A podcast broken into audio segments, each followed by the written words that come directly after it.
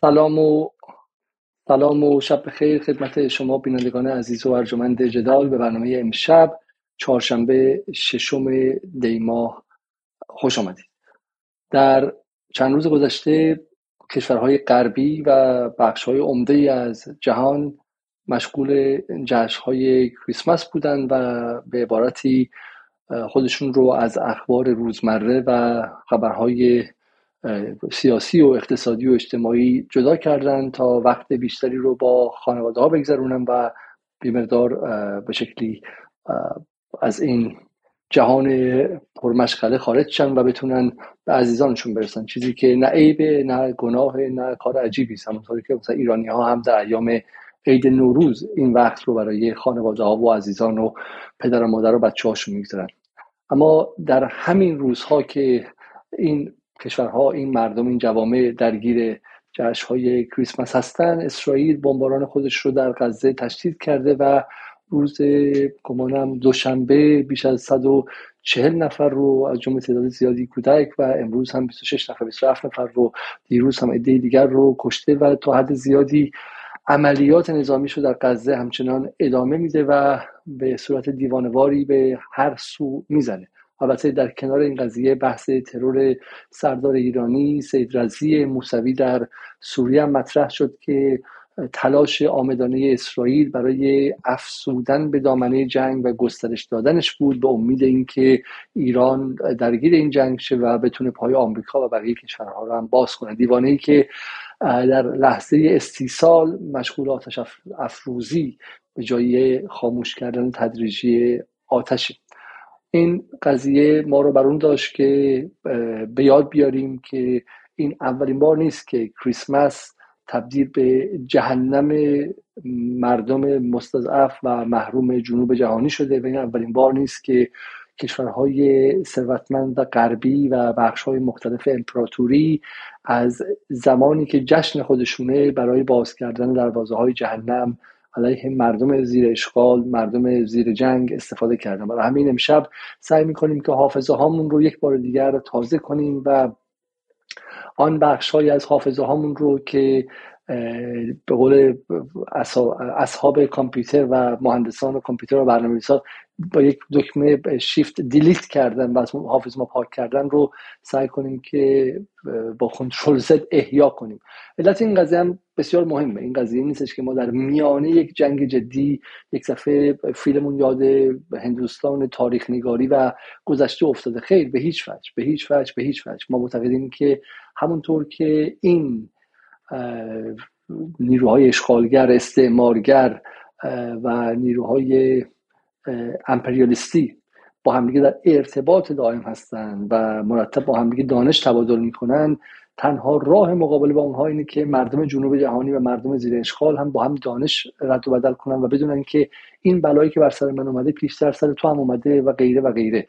مشابه این قضیه رو در جنبش های مثلا ظلم می‌بینیم که افراد وقتی به هم تعریف می‌کنن که من هم من هم من هم مورد ظلم قرار گرفتم و به شکلی قصه های ظلم دیدنشون رو مرتب تکرار می‌کنن کار رو بر اون ابیوزرشون بر اون کسی که برشون ظلم رو ایجاد کرده سختتر می‌کنه. همین این عملی بسیار سیاسی و بسیار ارجنت و استراری برای اتفاقا میانه جنگ هست. راوی ما امشب مثل قسمت اول این برنامه ها خانم سارا لاریجانی محقق تاریخ در دانشگاه تریر آلمان هستند که ایشون رو به واسطه سه قسمت برنامه های نفت و استعمار می‌شناسید. اما هفته پیش هم ما رو با سه قضه در کنگو نامیبیا و کنگو نامیبیا و فیلیپین آشنا کردن و به یاد ما آوردن که چگونه غرب صدها قضه به وجود آورده تا اینکه غزه شد سلام خانم لاریجانی شبتون بخیر و خیلی خیلی ممنون که یک بار دیگه در کنار من و مخاطبان جدال هست. سلام می‌کنم به شما و همینطور مخاطبانتون. منم خیلی خوشحالم که امشب می‌تونیم بحث ناتماممون رو ادامه بدیم. بله بله. حالا ما یه بخش ناتمام داریم و از سه قسمت از اون قصده نگفته مونده. اما اگه بدین به خبرهای روز شروع کنیم که ببینیم که در این چند روز در غزه چه اتفاقی افتاد. بسیار خوب. حالا اول از همه من فقط یه خبر خیلی کوچک بگم. یه یه توضیح کوچیکم بدم که دوستان گفتن که چرا از کلمه delete استفاده می‌کنید و حالا من اصرار می‌کنم برای اینکه اتفاقا کاری که کردن خیلی کار مکانیکی بوده واقعا مثل پاک کردن از حافظه نبوده. پاک کردن بالاخره کاری که شما باید زحمتی بکشید و یک جایی می‌ذاره. پاک کن همیشه جایی روی کاغذ می‌ذاره. ولی اینها واقعا مثل delete یک امر سایبری انجام دادن. نحوه پاک کردن تاریخ قتل و غارت و نسل های غرب در حداقل 100 سال 150 سال گذشته خیلی خیلی مکانیکی اتفاق افتاده و بخشی از مردم جنوب جهانی هم بهش تن دادن و همدستی کردن نادانسته. برای من از کلمه دیدید عمدن استفاده کردم. نگرانی شما برای زبان فارسی جای خودم این کلمه ای که در به شکلی لغتنامه سایبری و یارانه ایران هم استفاده میشه و جای خودش داره. نکته نکته دوم این که ما دیروز در مورد بحث ترور سید صحبت کردیم و گفتیم حالا با همه اختلافاتی که این گروه و اون گروه داره و ما در جدال موضع خاصی نداریم که ایران باید کنه ولی مسلما رهبران ایران و رهبران نظامی در مقامی هستن که اونها تصمیم بگیرن که چه زمانی این کار انجام بدن. ما گفتیم که در نهایت ما بر یک چیز ما داریم تاکید می‌کنیم و اون که رفتار رسانه‌ای رفتار به شکلی روایت سازانه ایران به عنوان کشور اصلی محور مقاومت جای نقد داره و نقد هم اصلا معنی چیز بدی نیست. شما باید نقد کنید تا اینکه بتونید جلو برید. و ما به عنوان اجزای مختلف محور مقاومت باید این کار انجام بدیم.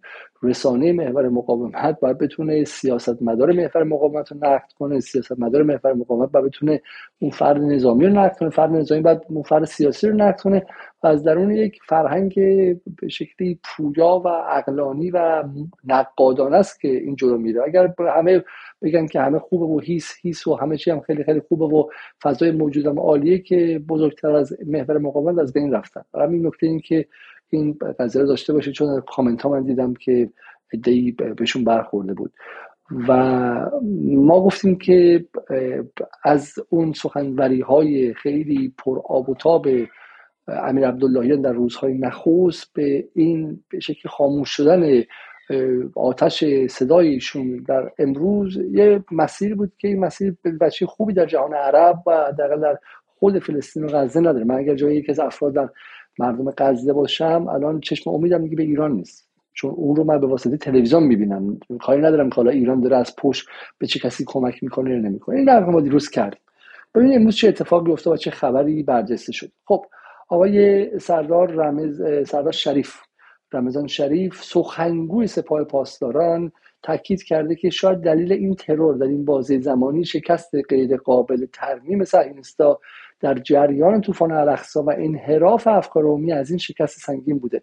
طوفان الاقصا یکی از انتقام های ترور سردار حاج قاسم سلیمانی از آمریکا و صهیونیستها به دست حماس و مقاومت قهرمان و سرفراز فلسطین بود و اسرائیل بدانند که سپاه دلیل این ترور را به خوبی می‌دونن و واکنش مناسب به آن را در زمان خود نشان خواهد داد. و این انتقام ها را در زمان ها و مکان مختلف می‌گیره و اینها ادامه خواهد داشت. خب یادتون هستش.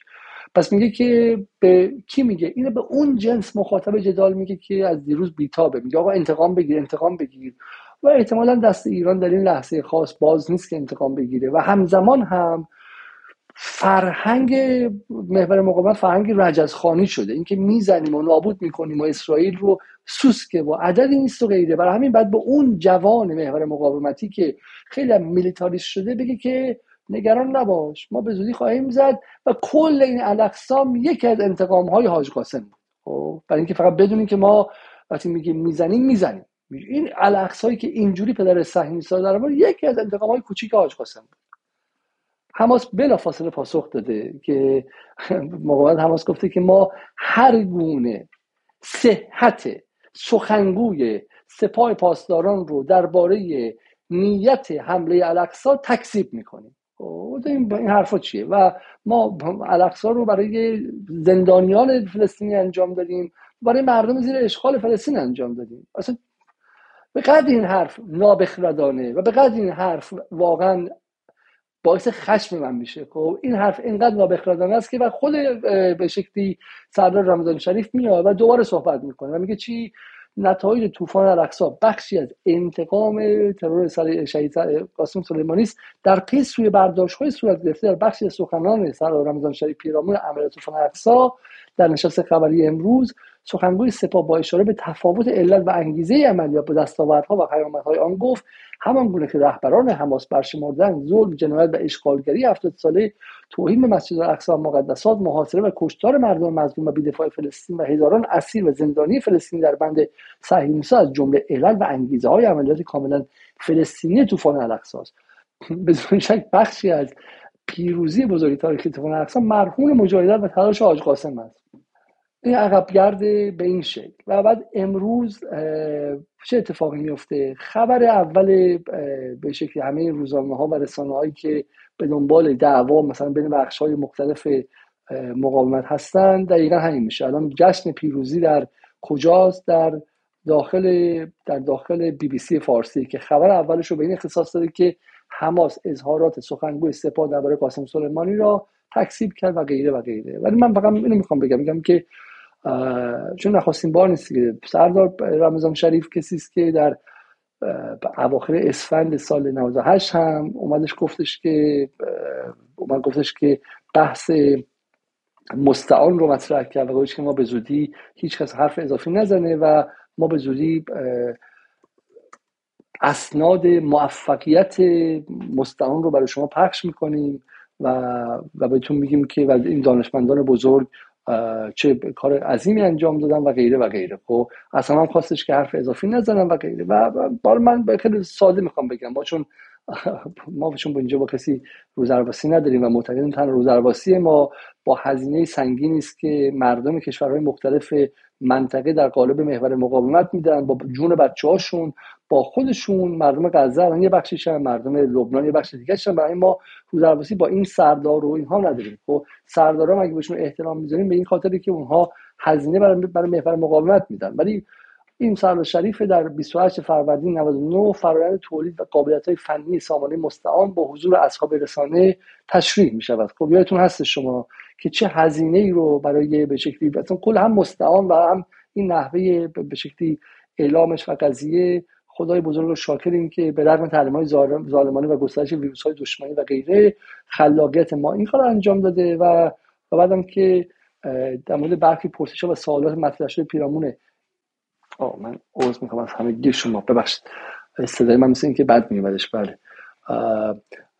و و گفته که به رغم همه مشکلات و غیره حیرت و تعجب برخی از پرسش ها رو حیرت و تعجب بخش از پرسش ها رو امری طبیعی و رایج دونست و گفت پدیدار و موفقیت علمی وجود در این و آن هم دستاوردی که به گرفتاری امروز بشر به بیماری کرونا مربوط میشه می‌تونن در همه موارد شبهه شبهه و تردید افغانی به وجود بیاره. خب واکنش اخیر در قبال دستاوردهایی که بیشتر توسط رسانه و شبکه‌های وابسته بیگانه طراحی شده رو ناشی از احساس ضعف حقارت و استیصال آنها از اقتدار و اراده ایرانی برای حل مشکلات دانست. خب اینو شما دقت کنید. خب این سر شریفه. من واقعا جای اولا که نکته خیلی واضحی میگم. سپاه پاسداران برای ما به عنوان بخش از نیروی مقاومت بسیار قابل احترامه.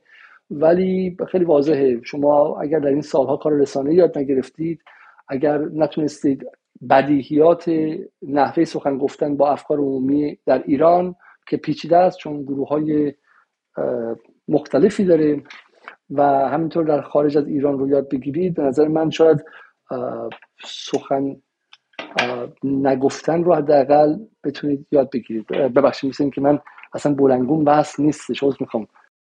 الان من این رو درستش کردم. خب صدای من الان تازه درست شد خانم لاری جانی حالا. خیلی بهتر بله. بله برای من این ده دقیقه رو فکر کنم که مخاطبای خود اذیت شدن. برای این به نظر من این نکته اول بودش که باعث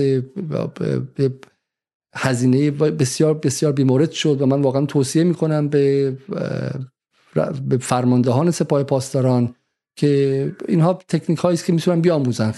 سخنگویی برای یک نیروی نظامی که چشم لبنان، فلسطین، سوریه، یمن، عراق بهش وصل کار ساده ای نیست و اگر کسی چندین و چند بار چنین خطایی می‌کنه به نظر من جا داره که خیلی خیلی راحت به شکلی عذرش خواسته بشه و و شما هم درباره امر سخنگویی و امر رسانه نیازمند بازنگری بسیار بسیار جدی هستید. داره هزینه سازی می‌کنه. هزینه سازی می‌کنه و هزینه سازی می‌کنه. این نکته اول.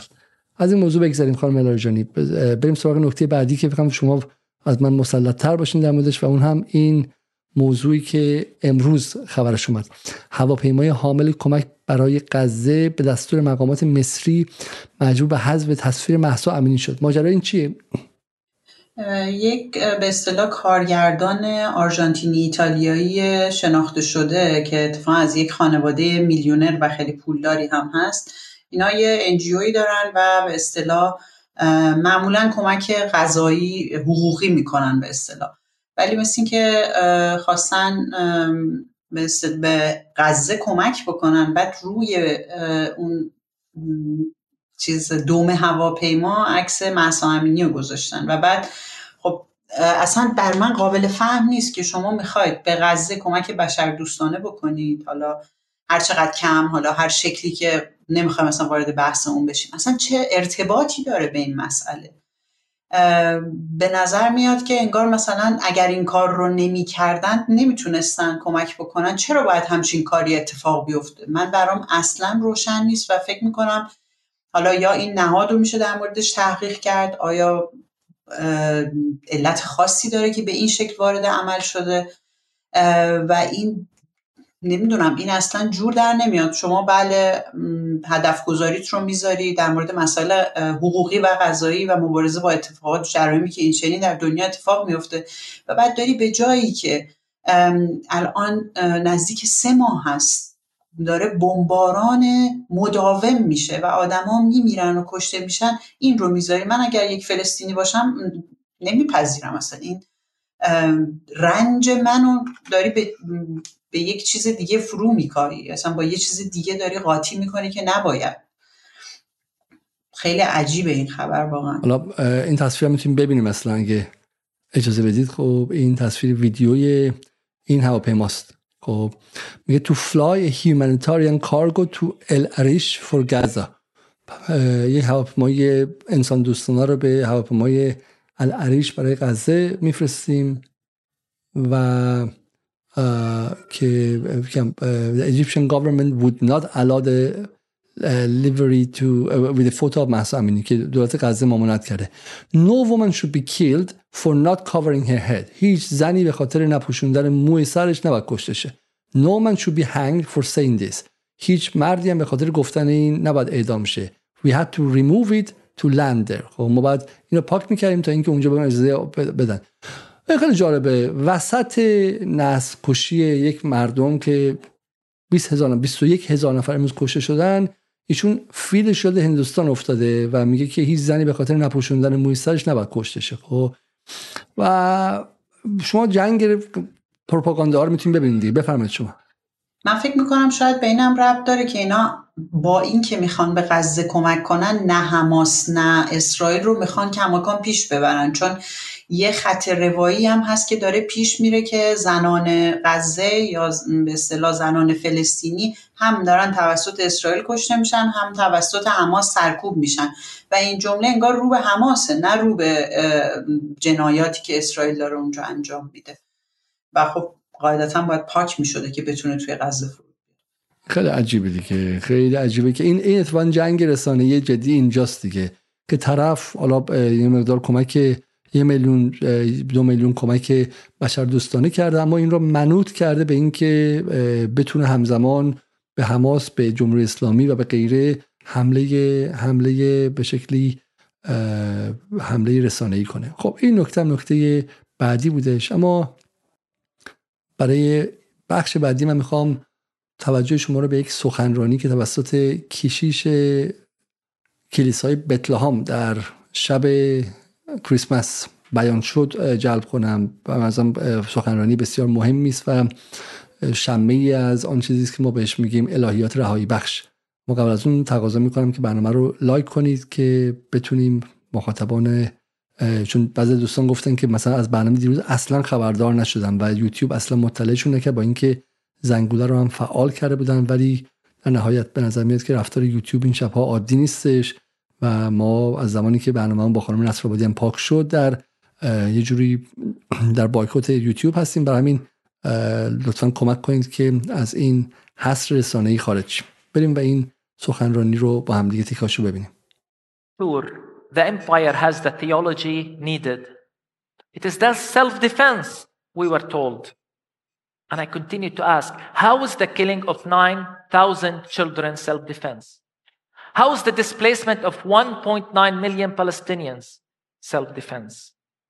In the shadow of the empire, they turned the colonizer into the victim and the colonized into the aggressor.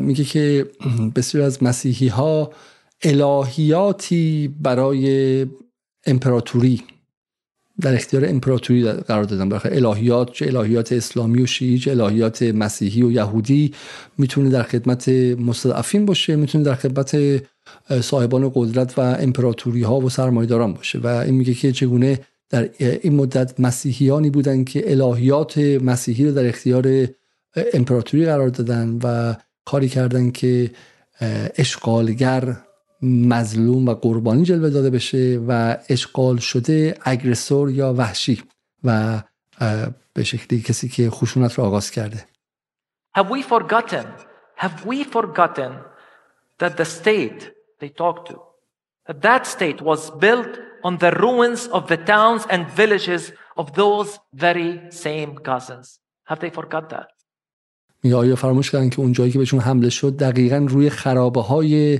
جاهایی ساخته شد که متعلق به مردم غزه بوده by the complicity of the church. ما از از همدستی کلیسا عجیب عمیقا خشمگینیم Let it be clear, friends. Silence is complicity. بزنین صریح بگم سکوت همدستی است and empty calls for peace without a ceasefire and end to occupation, and the shallow words of empathy without direct action, all under the banner of complicity. So here is my message. Gaza today has become the moral compass of the world. Gaza was hell before October 7th, and the world was silent. Should we be surprised that there's silence now? بذارین سریح بگم غزه قطب نمای اخلاقی و وجدانی جهان امروزه. قبل از هفته اکتبر هم جهان درباره غزه ساکت بود. پس آیا باید سورپرایز بشیم که الان ساکته If you are not appalled by what is happening in Gaza if you are not shaken to your core there is something wrong with your humanity. بله میگه که اگر شما متعجب نیستید شما به لرزه نیفتادید از اتفاقاتی که داره در غزه میفته یک چیزی در شما درست کار نمی‌کنه شما یک مشکلی دارید And if we as Christians are not outraged by the genocide, by the weaponization of the Bible to justify it, there is something wrong with our Christian witness and we are compromising the credibility of our gospel message. میگه اگه جامعه مسیحی ما به غزه هیچ واکنشی نشون نمیده و برای اون یک به اصطلاح توجیه انجیلی یافته شده یک چیزی با این به اصطلاح مسیحیت ما در مسیحیت ما یک چیزی درست کار نمی‌کنه و اون باور ما به رهایی مسیح درست you fail to call this a genocide it is on you. It is a sin and a darkness you willingly embrace. Some have not even called for a ceasefire. I'm talking about churches. I feel sorry for you. We will be okay. Despite the immense blow we have endured, we, the Palestinians, will recover. We will rise. We will stand up again from the midst of destruction, as we have always done as Palestinians. Although this is by far maybe the biggest blow we have received in a long time, but we will be okay. But for those who are complicit, I feel sorry for you. Will you ever recover from this? Your charity and your words of shock after the genocide won't make a difference. نکته مهمیه میگه که ما مردم غزه خب این کلیسایی که در بتلهمه ولی خب بالاخره مردم فلسطین داریم میگه میگه ما مردم غزه احیا خواهیم شد ما مردم غزه باز هم خودمون رو پیدا خواهیم کرد یه راهی پیدا می‌کنیم. یه اولین بار نیستش که زیر چنین فشاری بودیم. اگرچه این پرفشارترین اتفاق معاصره. اما من برای خودم متاسف نیستم. من برای شما متاسفم. آیا شما هرگز ریکاور خواهید کرد؟ هرگز از این فاجعه سالم بیرون خواهید اومد؟ شما که ساکت بودین شما که با جنایت هم دستی بودید؟ و چیزی بهتون ساده بگم. بعد از جنایت عذرخواهی شما پذیرفته نیست. And I know these words of shocks are coming. And I know people will give generously for charity. But your words won't make a difference. Words of regret won't suffice for you. And let me say it we will not accept your apology after the genocide. به نظر میاد که این آقای وک... به اصطلاح کشیش حسابی در جریان تمام این تاریخ استعمار قرن 20 هست که میگه که من میدونم شما پشیمون میشید من میدونم شما اسخای خواهید کرد و بعدا به این میگید که این نسل کشی بوده ولی ما شما رو نخواهیم بخشید. ما هیچ گوشی نداریم برای شنیدن اسخای شما بعد از این نسل کشی. این نکته خیلی مهمی خانم لاری جان. دقیقا برای همین که ما این برنامه رو امشب گذاشتیم. برای اینکه اتفاقا خب ما از یک امری صحبت کردیم در غرب به عنوان حقیقت با تاخیر درسته truth with delay. درسته deferred truth. اینکه غرب همواره یک بخشی از حقیقت رو میپذیره. وقتی که اون حقیقت پذیرفتن و نپذیرفتنش دیگه اهمیت نظامی و استراتژیک و ژئوپلیتیک براش نداره. الان عذرخواهی از کنگو دیگه اهمیت نداره بذار بپذیریم. تا زمانی که اهمیت داره ولش می‌کنیم و سرپوش می‌ذاریم. و این کشیش میگه که ما در واقع تاریخ شما رو خوندیم. می‌دونیم که 20 سال 30 سال 40 سال 50 سال دیگه میاد میگید. همونطور که بالاخره از همدستی مثلا با نازیسم آلمان عذرخواهی کردید. از نسل کشی یهودیان در قرن 19 هم عذرخواهی کردید. از غیره و غیره. وقتی که دیگه فایده نداشتش یا به نفعتون بود که عذرخواهی کنید ما شما رو می‌شناسیم. می‌دونیم که چنین کاری خواهید کرد. ولی ما دفعه اولمون نیست. ما هم حافظه داریم و ما می‌دونیم که شما چی کارا کردید. خب و همین الان اگر عذرخواهی کردید لازمه. وگرنه بعدش نیازی بهش نداریم. پولم لازم نیست بدید. چریتی لازم نیست بدید. کمک خیریه و اعانه به ما ندید. What has been done has been done. I want you to look at the mirror and ask, where was I when Gaza was going through a genocide? این مثلا مهمترین پرسش وجودی تاریخ معاصره. برای هر شهروندی ایرانی غیر ایرانی آمریکایی دوستان خارجی دارید به این تیکه از سخنرانی این کشیش رو ببرید. خب در یوتیوب هم می‌تونید پیدا کنید. و و بعدش از برای دوستاتون بگذارید به نظر من. این پرسشی که هست میگه که هر کسی باید در آینه به خودش نگاه کنه و از خودش بپرسه که در زمان نسل کشی غزه من کجا بودم و چه می‌کردم. To our friends who are here with us, you have left your families and churches to be with us. Anguish and lament, we have searched for God. این بخشش بخش مذهبیه ولی من فکر می‌کنم که بسیار زیباست. اولا که حالا تو ایران چون قضیه فقط به بحث اسلامی قضیه تبدیل شد و می‌خوام این رو بالا مخاطب دقت کنه یک کشیش مسیحی درون چرچ بتلهم که به نظر من شهر شهر حضرت عیسی هستش سخنرانی می‌کنه و خب یک بخش دیگه از جامعه جهانی به این گوش می‌کنه. و به نظر من بعد نیست که این تیکر هم شما وقت داشته باشین. جل... لارجانی دو دقیقه از اینم گوش کنیم and found him under the rubble in Gaza. میگه در این روزهای خیلی سخت ما همه گریه کردیم ما همه زوزه کشیدیم ناله کردیم و به دنبال خدا بودیم و خدا کجا بود خدا زیر آوار در غزه بود Jesus himself became the victim of the very same violence of the empire when he was in our land. He was tortured, crucified, he bled out as others watched. میگه مسیح خودش وقتی در این کشور در این سرزمین زندگی می‌کرد او هم قربانی خشونت امپراتوری بود او هم دستها اون هم خونش ریخته شد فریاد کشید و دیگران ساکت تماشایش کردند He was killed and cried out in pain, My God, where are you? In Gaza today, God is under the rubble. او هم فریاد زد پیش از مرگ معروفه که او فادر why have you forsaken me? ای پدر چرا مرا فراموش کردی؟ ای چرا مرا رها کردی؟ چرا مرا به حال خود رها کردی؟ اما خدا امروز زیر آوار در غزه است. And in this Christmas season, as we search for Jesus, he is not to be found in the side of Rome, but our side of the wall. He is in a cave. و اگر امروز به دنبال مسیح میگردید او در روم در کلیسای کاتولیک نیست. او در غرب نیست او در اینجاست در این سمت جهان با ماست با مردم جنوب جهانی with a simple family, an occupied family. He's vulnerable. barely and miraculously surviving a massacre himself. او در یک قار با خانوادهش از پناهندگان فرار کردن به صورت خیلی معجزه آسایی از یک نسل کشی زنده موندن اشارات به تاریخ واقعی دوره تولد حضرت مسیح که فلسطین زیر اشغال رومی ها بود. He's among the refugees among a refugee family. This is where Jesus is to be found today. او بین خانواده پناهندگانی است که در حال رفت آمدن. اینجاست که باید مسیح رو بگریم و پیدا کنیم. If Jesus were to be born today, he would be born under the rubble in Gaza. اگر قرار بود که امروز مسیحی به دنیا بیاد اون مسیح زیر آوار در غزه به دنیا می اومد. When we glorify pride and richness, Jesus is under the rubble. When we rely on power, might and weapons, Jesus is under the rubble. When we justify, rationalize, and theologize the bombing of children, Jesus is under the rubble.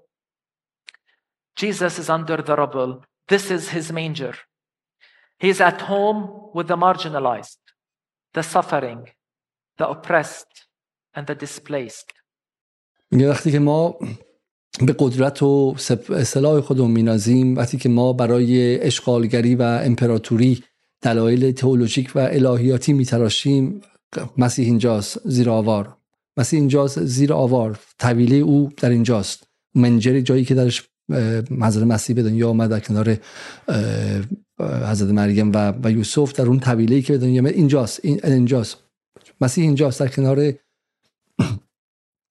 مستضعفین پناهندگان و خانه از دست, از دست داده ها This is his manger. این طویله طویله اوست And I have been looking and contemplating on this iconic image. God with us precisely in this way. This is the incarnation. Messy, bloody, poverty. This is the incarnation. And this child is our hope and inspiration. We look and see him in every child killed and pulled from under the rubble. While the world continues to reject the children of Gaza, Jesus says, just as you did to one of the least of these brothers and sisters of mine, you did it to me. You did it to me. Jesus not only calls them his own, he is them. و این جمله که مسیح میگه میگه وقتی که اونها رو مظلومانه می‌کشید او آنها من هستم میگه اونها رو نگفتش که فرزندان من و برادران من خود من هستم حالا من فکرم تو همینجا کافیه ولی به نظرم سخنرانی بسیار بسیار قدرتمندیه که از نقش کلیسا در امپراتوری صحبت می‌کنه از نقشی که مسیحیت استعماری در این چند سده اخیر در نابودی ملت های مختلف در آمریکای جنوبی در آفریقا در بخشی از فیلیپین و کشورهای شرق آسیا داشت و در مقابلش هم که حالا مسیحیت رهایی بخش همونطور که ما اسلام استعماری داریم و اسلام رهایی بخش داریم و و این به نظر من این سخنرانی واقعا اعتبار اون بخش از مسیحیت رهایی بخش بود که ما حداقل در دو ماه گذشته خیلی خیلی کمتر ازش شنیده بودیم و ما امشب به نظر من مهمه که از اینجا پل بزنیم به کریسمس های دیگری که امپراتوری ها برای مردم جنوب جهانی آوردن. خانم لاریجانی برنامه رو شروع کنیم و به ما بگید که اولین مقصد ما برای سفر امشب کجاست؟ قبل اینکه بریم سراغ مقصدمون من یه نکته در مورد همین مسئله که شما الان گفتین در مورد این کشیش و الهیات رهایی بخش بگم. همه اینها درست مذهبیه درست مسیحیت شاید با ما ارتباط مستقیمی نداره. برای من ولی اینها همش در واقع امیده. چطور؟ اسپانیایی ها مسیحیت رو بردن به وسیله برای سرکوب آمریکای لاتین تبدیلش کنن. میرن اونجا مسیحیت رو می‌برن. دو قرن سه قرن طول می‌کشه. مسیحیت ترکیب میشه با مبارزات ضد استعماری اونجا. با مردم بومی اونجا خودش به سلاحی علیه استعمار تبدیل میشه. و بعد شما می‌بینید توی قرن بیست این برمیگرده توی ایتالیا توی اسپانیا تو دوره فاشیسم و اینا. حالا ادب الهیات رهایی بخش حالا در نزدیکیش با انواع اقسام مبارزات ضد استعماری یا ضد سرمایه‌داری در اون مناطق خودش به یک موزلی برای اینها تبدیل میشه. و این به نظر من باز در منطقه ما حالا شما به اسلام هم اشاره کردید همطور که گفتید مذهب خیلی نقش مهمی می‌تونه بازی بکنه. بهش خواهیم رسید. به نظرم جا داره که حالا در برنامه عادی هم برنامه آتی هم مثلا جایی داشته باشیم در مورد بحث میسیونرها در آفریقا و در جای دیگه نقشی که این مسیحیت بازی کرد در همدستی با استعمار و همینطور اینکه چگونه بخشش به ضد خودش تبدیل شد و همون مستضعفان همون زبان رو گرفتن و علیه خود استعمارگران استفاده کردن. برگردیم به بحثی که برای در رابطه با کریسمس و این به اصطلاح ایام در نظر گرفته بودیم در رابطه با تاریخ جنوب جهانی و رابطه تنگاتنگی که با آنچه ما امروز در غزه مشاهده می‌کنیم داره. خیلی هم معتقد بودن که در تعطیلات کریسمس احتمالا اسرائیل متوقف کنه بمباران رو. چون به هر حال این باورهای مسیحیان غربی حداقل بهش آسیبی نخوره. اینا روزای تعطیلیشونه و حمایت از بین نره. و در کمال ناباوری همه ما می‌بینیم که این اتفاق افتاد. این باعث شد من در واقع ذهنم بره سمت ویتنام جنگ ویتنام که حالا خیلی از ما دیگه حداقل با اسمن باش آشنا هستیم. و بمبارانی در اونجا به اسم بمباران های کریسمس که در واقع در دسامبر سال 1972 میلادی اتفاق میفته و تعداد البته خب در مقایسه با جنایت غزه عدد کوچکی شاید به نظر برسه ولی سه هزار نفر در طی ده روز در هانوی و هایفون کشته میشن در این بمباران ها می‌تونیم اول بریم سراغ خودش یا اگر شما فکر می‌کنیم می‌تونیم اول بریم یه کمی در مورد خود ویتنام حرف بزنیم. چرا چطور شد به اینجا رسید؟ چون ما جنگ ویتنام رو هم از دریچه فیلم های آمریکایی و اینکه سربازانشون برگشتن و چقدر اذیت شدن و به حال جنگ ناعادلانه رو دیدن بیمار شدن خودکشی کردن و اینها می‌شناسیم. معمولا اینطوری حداقل نسل های جدیدتر. می‌تونیم یک کمی ببینیم در واقع توی ویتنام چه گذشت و بعد برگردیم به اینکه در کریسمس 1972 چه بر سر مردم هانوی و بسیار خوب. نه خیلی مهمه. ببینید که اصلا اسم این هست کریسمس بمبینگ درسته؟ یعنی بمباران کریسمس و این واقعی مهمی بود در زمان خودش زمانی که اعتراضات و تظاهرات های ضد جنگ ویتنام در غرب تاثیرگذار بود. ولی از همه افراد بپرسید امروز که بمباران کریسمس غزه کسی شاید یادش نرید که این دقیقا مشابهش قبلا اتفاق افتاده و این چیزی است که ما می‌خوایم در واقع اینجا برای شما باز کنیم. اول ولی چون خیلی از مخاطبای ما شاید ویتنام رو اونطور که باید نشناسن مخاطبان مسنترمون ویتنام می‌شناسن و احتمالا خیلی هم هستن که اصلا بیداری سیاسیشون ملهم از اون لحظه است. از جمله بخشی از نیروهای آزادی بخش در ایران زمان پهلوی. اما اگر میشه اول بگین ماجرای ویتنام چی بود و چی شد که اصلا کار به چنین آدم کشی رسید و عدد رقمی هم بدین که وقتی از ویتنام صحبت می‌کنیم از چه جور نسل کشی صحبت می‌کنیم؟ در مورد ویتنام یا به اصطلاح اون شبه قاره شبه جزیره که صحبت می‌کنیم که درش لاوس کامبوج و ویتنام هستن. اگر بخوایم شما باید بگید کدوم نسل کشی چه دوره ای انقدر آدم کشتن اینجا که به واقعا خیلی دشوار بشه با عدد و رقم دقیق صحبت کرد. اون قسمت بنفشی که شما می‌بینید اونجا در واقع ویتنام کامبوج و لاوس هست که حالا سیام نوشته شده همین در واقع تایلند امروزی هست برمه برمه یا تایلند؟ آه به سیام تایلند درسته بله. بله بله. و خب اینو فرانسه از سال 1887 به اشغال خودش در میاره. حدودا 5 6 سال جنگ بوده تا بتونه اینجا رو اشغال بکنه. چون قسمت شمالی ویتنام بخشی از چین بوده ولی قسمت های جنوبی اینها پادشاهی های مستقلی بودن. و وقتی که فرانسه اشغال می‌کنه خب مبارزه می‌کنن. به حال حدی از ارتش و نیروی مقاومت دارن از همون ابتدا. بنابراین می‌بینیم هم مثلا بعضیا براشون این سوال پیش اومده بود تو برنامه قبل چرا اینا مقاومت نکردن تو آفریقا؟ مثلا این تصویر خودش به نظر من درست نیست. یعنی از همون ابتدا همیشه مقاومت وجود داره. و بعدش خب در نهایت شکست میدن امپراتوری کوچیک اونجا رو. از همون قرن 19 این امپراتوری هایی که در این منطقه هستن و اینها نیروهاشون رو شکل میدن جوام مخفی تشکیل میدن و مبارزه می‌کنن. یعنی از همون روز اول مبارزه علیه استعمار فرانسه وجود داشته. اما در ابتدای قرن 20 شکل به اصطلاح مبارزات مسلحانه به خودش می‌گیره.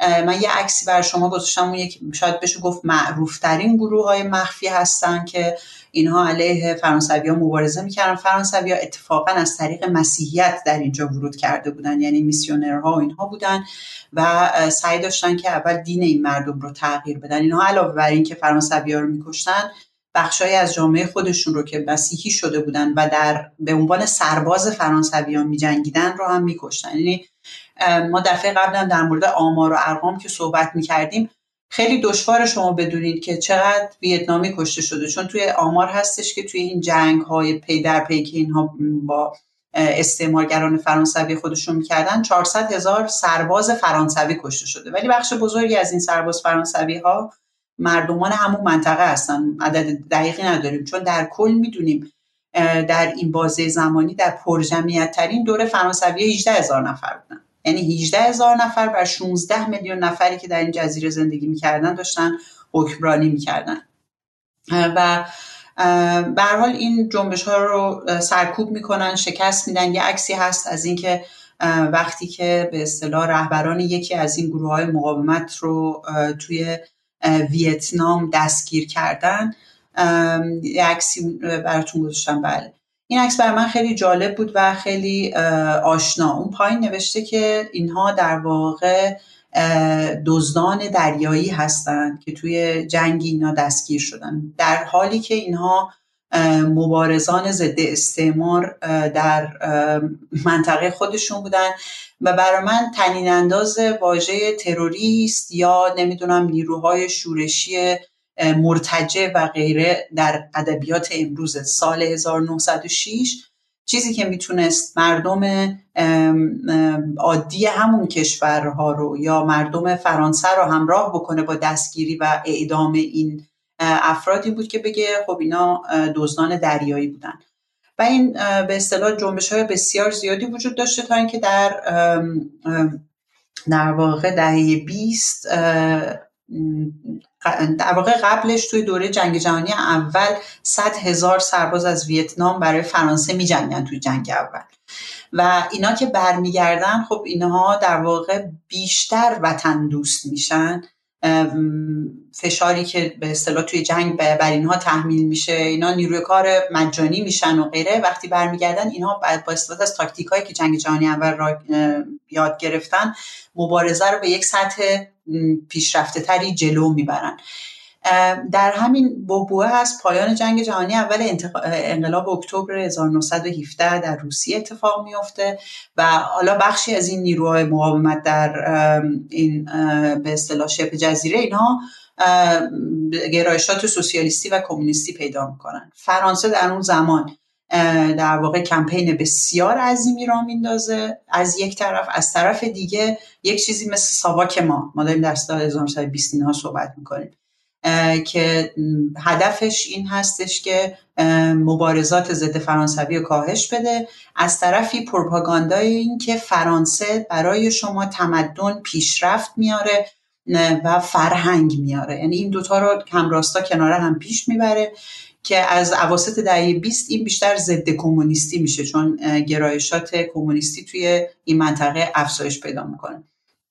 حالا نمی‌خوام وارد جزئیات این قسمت بشم. چیزی که اهمیت داره اینه که در واقع حالا این مبارزات در جریان جنگ جهانی دوم اتفاق میفته. وقتی ما در مورد اشغال فرانسه به توسط آلمان نازی صحبت می‌کنیم همه تصورشون فرانسه است. این فیلم و سریال هایی هم که ساخته میشه در مورد جنگ جهانی دوم اینه که باید چقدر مردم فرانسه غرب فرانسه و اینها اذیت شدن. یه نقشه من برای شما گذاشتم.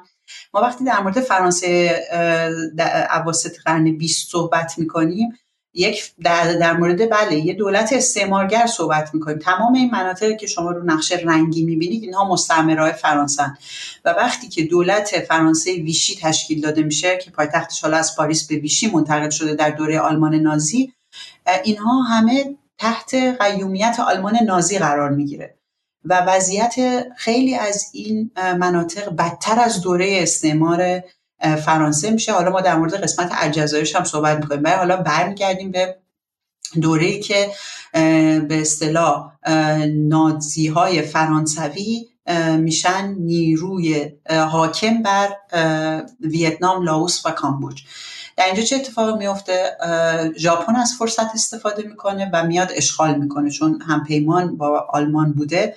برای اینکه بتونه چین رو اشغال بکنه ورود پیدا می‌کنه و در این دوره یک میلیون نفر توی این منطقه از گرسنگی میمیرن و این اصلا به اصطلاح به خاطر کمبود مواد غذایی و قحطی و نمی‌دونم کمبود آب و اینها نبوده. مشخصا به اصطلاح فاشیستای ژاپنی و آلمان نازی از آزوغه اینها رو برای سربازهای ژاپنی و فرانسوی می‌برن. و این در واقع این ولی با همه این وجود اتفاقی در اونجا میفته اشغال ژاپنی ها از اون طرف حالا ما در یک سال آخر جنگ نیروهای متحد رو داریم که خواهان بیرون کردن ژاپن از این منطقه باعث میشه که ویتمین که در واقع همون جبهه آزادی بخش یا رهایی بخش ویتنام هست. به کمک نیروهای متحد الاید میشه متحد دیگه به فارسی. من درست دارم میگم. بله بله متحدین.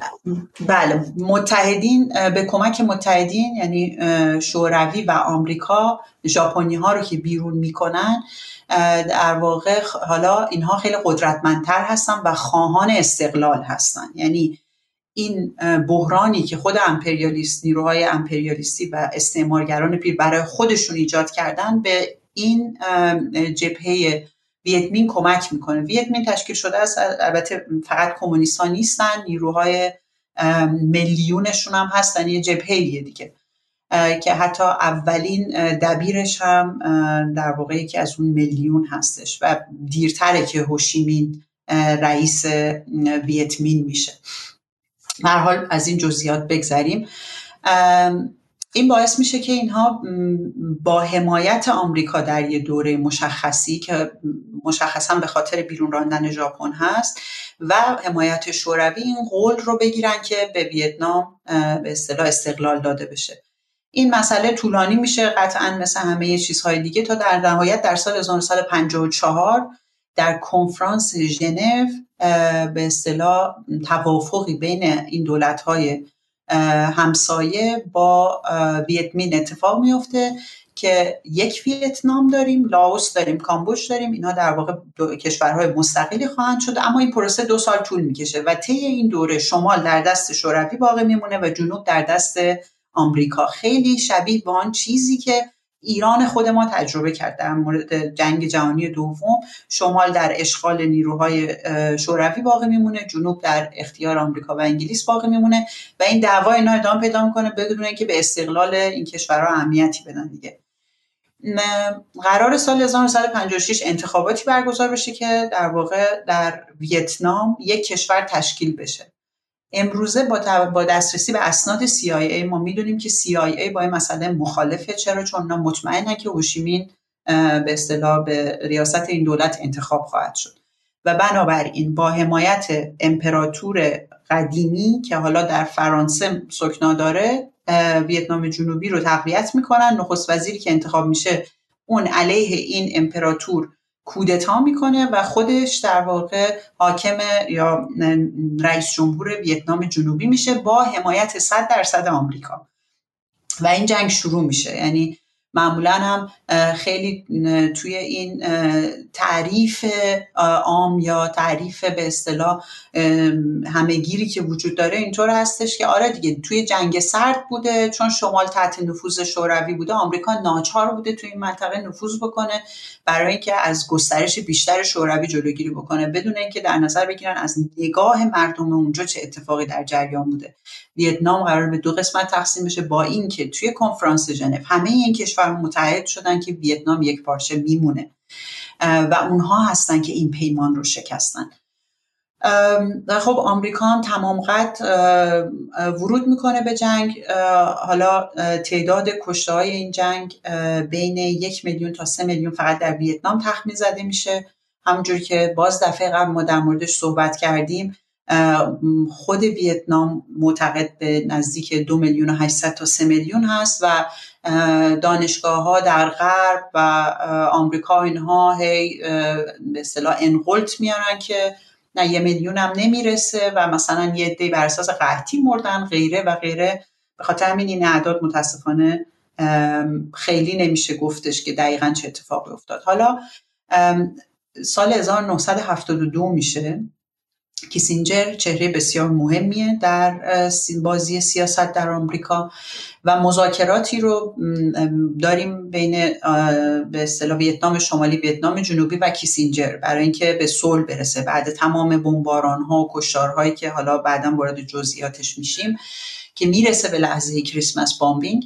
اتفاقی که میفته اینه که در اکتبر نشستی برگزار میشه و کیسینجر مدعی میشه که ما در راه صلح هستیم. این صلحی که ازش حرف می‌زنه در واقع ویتنام یک بارچه توش وجود نداره. بحث تعیین مرز هاست. مبادله زندانی هاست. این بر ما خیلی آشناه دیگه. یعنی شما در از طرفی نیروی دارید که خواهان یک پارچگی سرزمینشه مثل فلسطین و در طرف دیگه نیرویی که هی می‌خواد برگرده بگه این دوتا رو نصف می‌کنیم اینا ولی به همدیگه وجود همدیگه رو به رسمیت بشناسن. حالا توی به اصطلاح نمونه فلسطینی خیلی وحشتناکتره چون اون دولت دوم کاملا مهاجر هستن خودشون نیروی استعماری هستن که در وسط قرن 20 اومدن توی ویتنام. خب حالا هر دوتا این نیروها بومی اونجا هستن. اما اتفاقی که میافته اینه که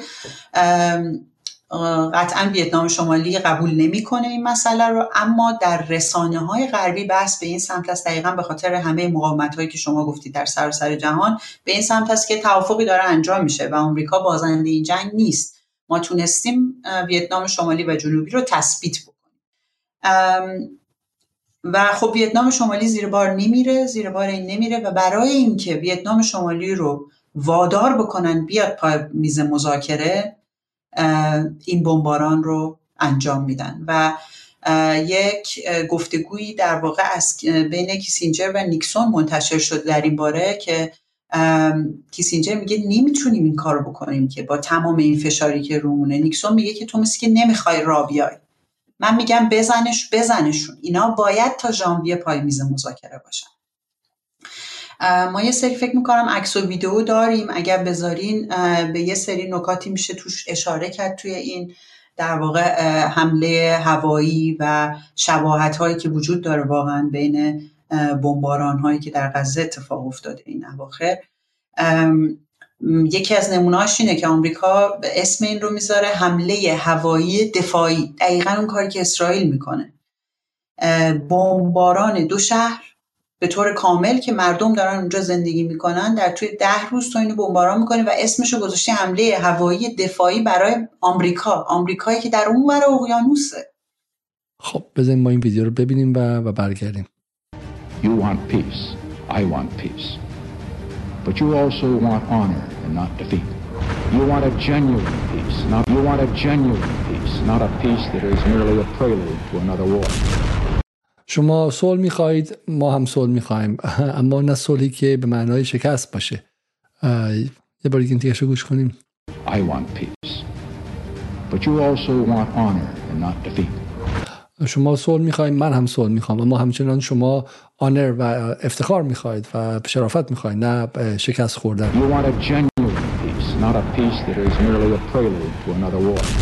شما یک صلح واقعی می‌خواهید نه صلحی که یک مقدمه به جنگی دیگر است. این خیلی فهم رال پلیتیک درستیه.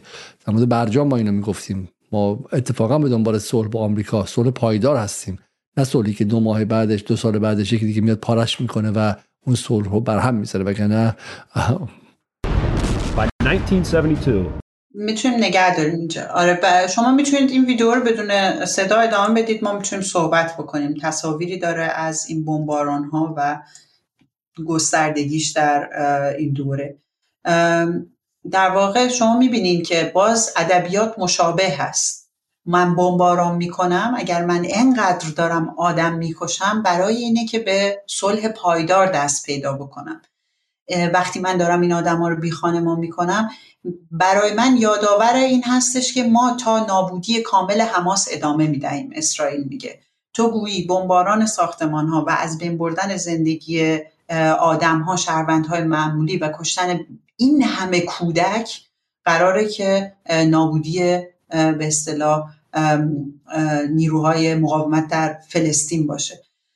و در واقع اینجا هم شما الان این نیروهای ضد هوایی رو می‌بینید که خیلی جالب هست که هواپیماهای بی 52 129 هواپیمای بی 52 بمباران می‌کنن این منطقه رو و تعداد بسیار زیادی از این هواپیما منهدم میشن. ولی بسیار دشوار شما می‌تونید این اطلاعات رو پیدا بکنید که چه اتفاقی افتاد. مثل امروز که شما بیشتر از این ور میشنوید که چقدر مردم در فلسطین در غزه دارن کشته میشن اما تعداد تانک های به اصطلاح از بین رفته اسرائیل و غیره رو شما خیلی کم میشنوید.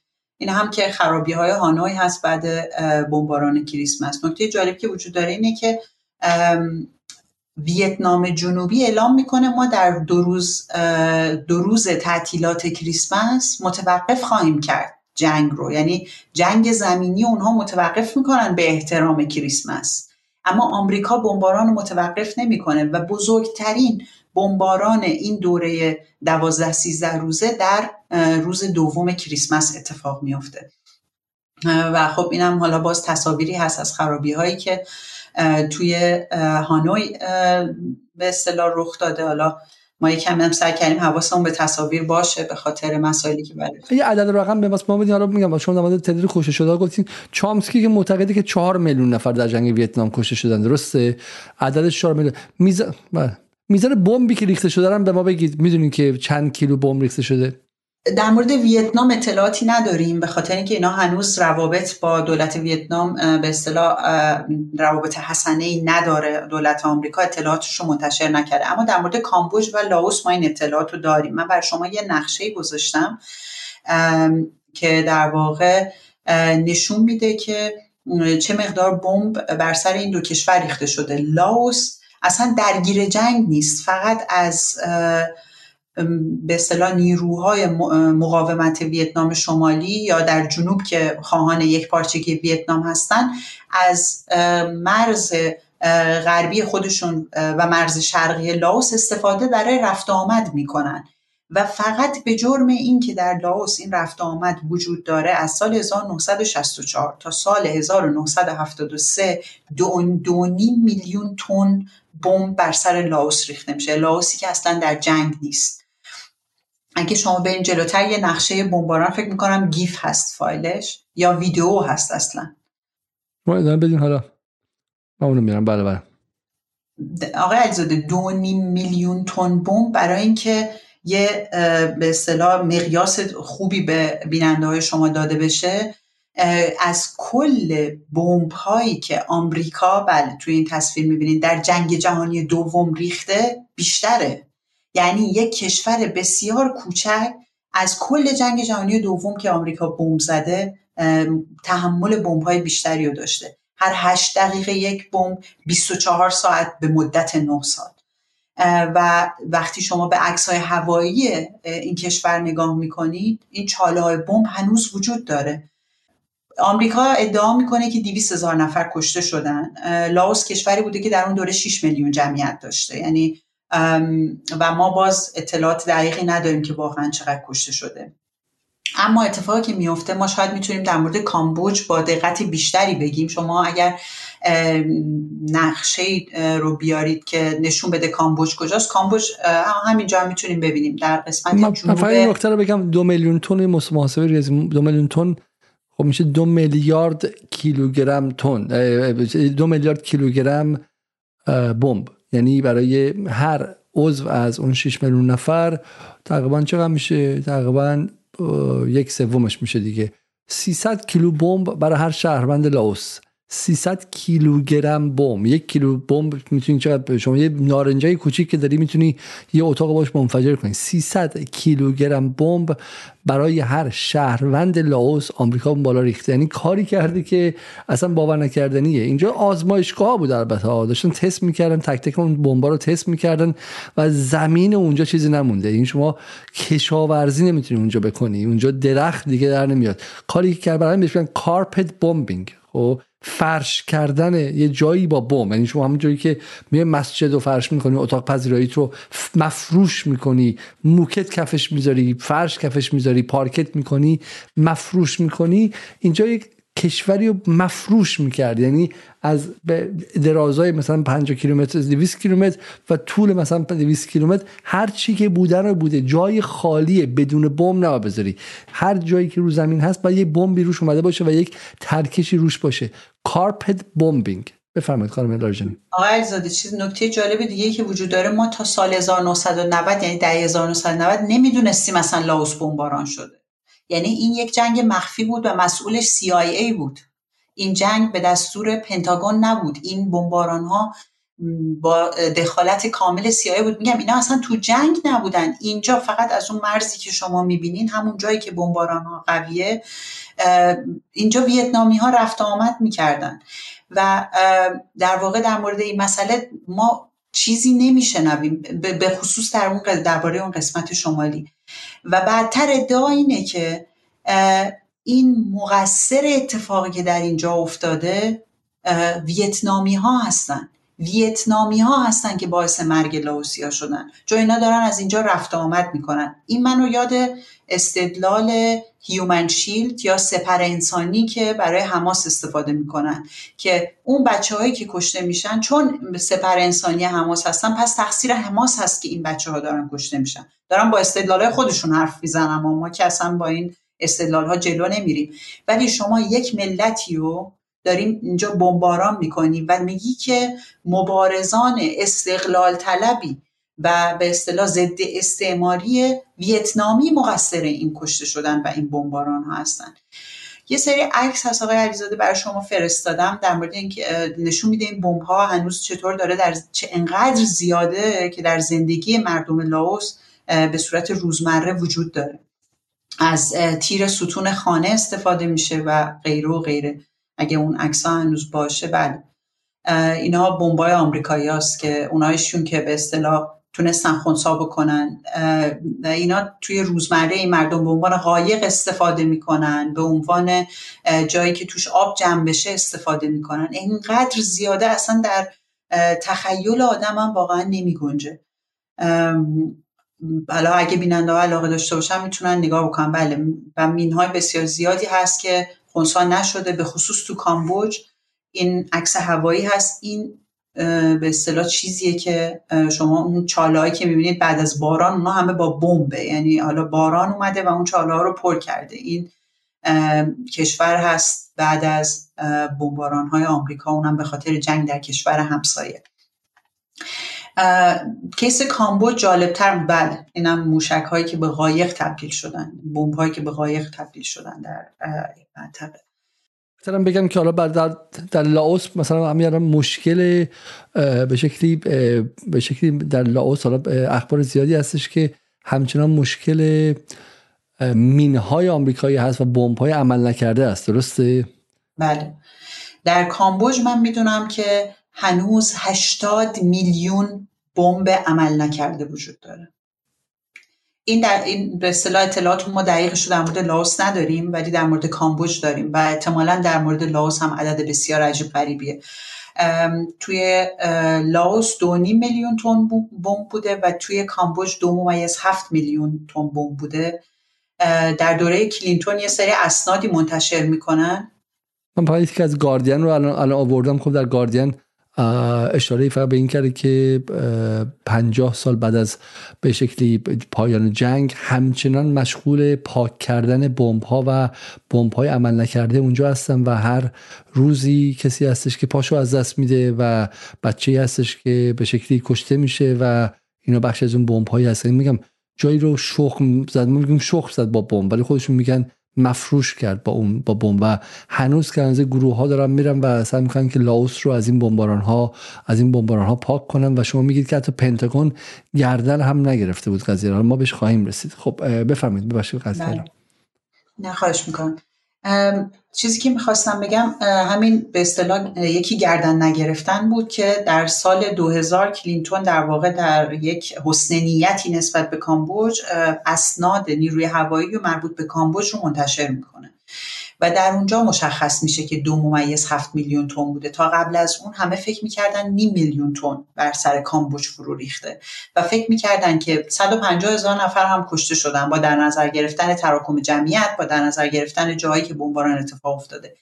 و حالا ما می‌دونیم دو ممیز هفت میلیون هست و دقیقا همون داستان دوباره تکرار میشه که چه مقدار آدم کشته شده چه تعداد کشته شده. بعضی ها میگن تا سه میلیون بعضی ها بحثشون اینه که دو میلیون کشته شدن و مسئله جالبی که بعد از انتشار این اسناد در دانشگاه خود آمریکا مطرح شده اینه که شاید خیلی از بینندههای شما هم بدونن ما همه در مورد کشتارهای خمرای سرخ خبر داریم اونجا که چه جوری اینا چقدر نسل کشی کردن چقدر آدم کشی کردن.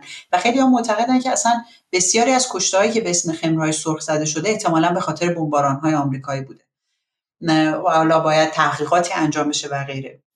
چون قبلا فکر می‌کنن 150 هزار نفر با بمبای آمریکایی کشته شدن و حالا به میلیون می‌رسه با این حجم از بمبایی که اونجا فرو ریخته شده. و می‌بینیم که چطوری کمپین های کشتار فجی با کمپین های پروپاگاندای قوی در کنار هم پیش میره. یعنی شما توی اون دوره هم این رو می‌بینید. با اینکه مسئله ویتنام به یک مسئله بسیار عمومی تبدیل میشه. در همه جای جهان برای توقف جنگ ویتنام به اصطلاح هم بس اعلام همبستگی اتفاق میفته اما هنوز به اصطلاح بخش های در سایه زیادی وجود داره. ما باید این رو حتما در مورد جنگ های جاری هم همیشه در نظر داشته باشیم که بخش بزرگی از واقعیت رو ما متاسفانه خیلی دیر متوجه خواهیم شد. چیزی که می‌خواستم در اینجا بگم حالا علاوه بر شباهت های این چنینی که بین بمباران وجود داره بین عدم توجه به اصطلاح جان انسانهای بیگناه وجود داره استفاده از ادبیات مشابه در پروپاگاندا هاست جاهایی رو آمریکا در این جنگ برای اولین بار فایر فری زونز یعنی منطقه آتش آزاد اعلام می‌کنه. و وقتی شما جای منطقه آتش آزاد اعلام می‌کنین سرباز شما کاملا مختاره. اگر فکر کنه کسی تهدیده می‌تونه بزنه. و اینها می‌زدن دیگه. همینجوری اصلا برای اینکه هیچ خطر حقوقی نظامی بعدا اینا رو تهدید نمی‌کرده. فقط کافی بود بگن که ما احساس خطر کردیم. یعنی در واقع توی منطقه چیز شما می‌تونی به اسم دفاع آدم بکشی.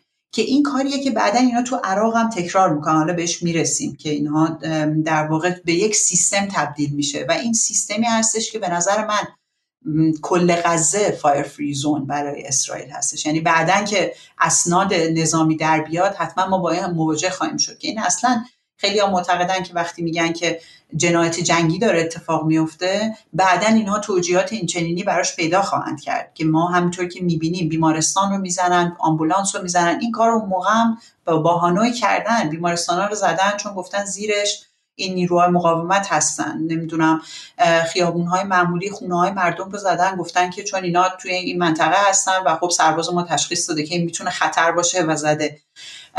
و ما شاید این هستیم که اینها چطور از هم یاد می‌گیرن. در واقع چطور اسرائیل از آمریکا یاد می‌گیره چطور داره اونها رو پیاده می‌کنه در غزه. و در مقابل حالا حداقل توی کیس ویتنام و فلسطین اینها هم بسیار از هم یاد گرفتن. ما یه سری عکس داریم از همبستگی فلسطین و ویتنام که این از همون دهه پنجاه مبارزات مردم فلسطین با مبارزات مردم ویتنام به اصطلاح همگام دیده میشه. به اون می‌رسیم. بذاری خود تمرکز کنیم روی همین بحث در واقع ویتنام کارپت بمبینگ و این مفاهیمی که الان دارین شما میگید.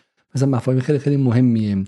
و یه بالا نکته ایرانی هم در این قضیه هست که مثلا خیلی مهمه که بهش دقت کنیم. ولی من واقعا بزنین گله کنم از مخاطبان که میگم در شرایطی که ما برای اولین بار ازشون می‌خوایم میگم زیر محدودیت یوتیوب هستیم به خاطر برنامه‌ای که هفته پیش از ما پاک کردن. از شما می‌خوام که کمک کنید که ما از این محدودیت بیایم بیرون و تنها راه کمک کردن شما لایک کردن و گذاشتن کامنت حالا میگم ترجمه به انگلیسیه و این همکاری که نمی‌کنم مخاطبان واقعا دل سرد کننده است اما از این موضوع که بگذاریم من این توضیح بدم. پس پس واقعا در بحث لاوس جایی که حتی جنگ رسمی آمریکا هم نیستش. این جایی نیستش که سنا کنگره در جریان باشن. حتی شما فرمودین که بحث پنتاگون نیست و بحث CIA و در اونجا هم ما داریم از کشتن احتمالا یک میلیون نفر. این بحث جانبی بوده. در کنار کشتن چهار میلیون نفر در ویتنام که حالا همه ازش اطلاع داشتن برای همینی که از ونسا رد گریو هنرپیشش گرفته تا به شکلی هنرپیشه های هالیوود اون موقع خیلی از خواننده ها و غیره جان لنون و غیره همه مشغول مقابله باهاش بودن. ولی ولی این یکی رو حتی اصلا خبر هم نداشتن. سایت ترک بوده یه جوری پروژه جانبی بوده براش. خب پروژه بهش به معروف پروژه کناری و مینی پروژهش بوده. و این نکته خیلی خیلی مهم اولی. نکته دومی که من می‌خوام اشاره کنم این که این جنگ طراحش چه کسی بوده؟ به احتمال خیلی زیاد طراحش کسیه به اسم هنری کیسینجر درسته؟ و از این نظر مهمه که بذار من بگم خب از این نظر مهمه که کیسینجر خب کسی است که ما نمیگیم ما با کیسینجر نه که حالا بخوایم خصومت داشته باشیم و غیره اینو خود CNN داره میگه. خب CNN که مرتب با کسینجر مصاحبه می‌کنه و کسینجر خب تا همین یه هفته یه ماه قبل از فوتش دو ماه قبل از فوتش تو برنامه های فیض زکریا حضور داشت. میگه در جنوب شرقی آسیا The horror of Kissinger's explosive legacy goes on. وحشت میراث انفجاری آقای کیسینجر همچنان ادامه داره. خب با سایمون مکارتین رو نوشته و توضیح میده که چگونه 50 سال بعد از هنری کیسینجر سیاست خارجی آمریکا رو به سمت جنوب شرقی اونجا کشون the region continues to live with the fallout from the bombing and military campaigns backed by the former secretary of state. خب ما اینو میگیم آقا بخاطر بعد از 50 سال هنوز این میراث هست و این آدم کشی هست و غیره. و بعد ما می‌رسیم مثلا اینجا به یک چی؟ به یک روزنامه مهم ایرانی به اسم روزنامه احتمالا شما همه می‌شناسید روزنامه وزین شرق. درسته که روزنامه وزین شرق از کیسینجر به عنوان هنری کیسینجر جادوگر جهان غرب حرف می‌زنه. خب و تحسین برانگیز ازش حرف می‌زنه به عنوان نابغه ای که چگونه آمریکا رو تونست مثلا ببره بالا و غیره و غیره. حالا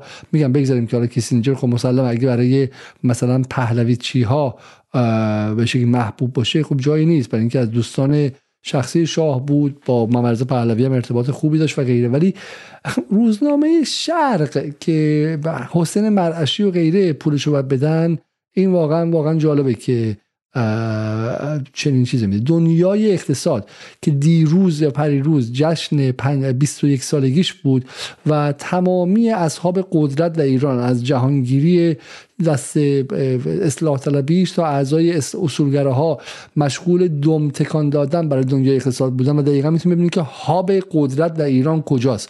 دنبال صهیونیست و فراماسون و این حرفا نباشید. می‌خوام ببینیم قدرت تو ایران کجاست. مهمونی دنیای اقتصاد باز کنید. هم چپتون اونجاست هم راستتون اونجاست. خب قدرت اقتصادی مافیای اقتصاد و اولیگارشی ایران اونجاست.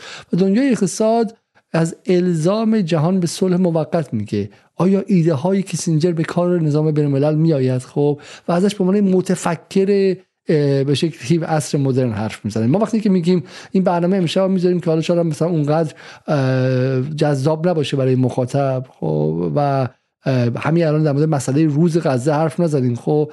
ولی هزار سال در مورد مسئله روز غزه حرف زدیم اگه شما تاریختون رو ندونید بدیهیات تاریختون رو ندونید یه شرق میاد یه دنیای اقتصاد میاد.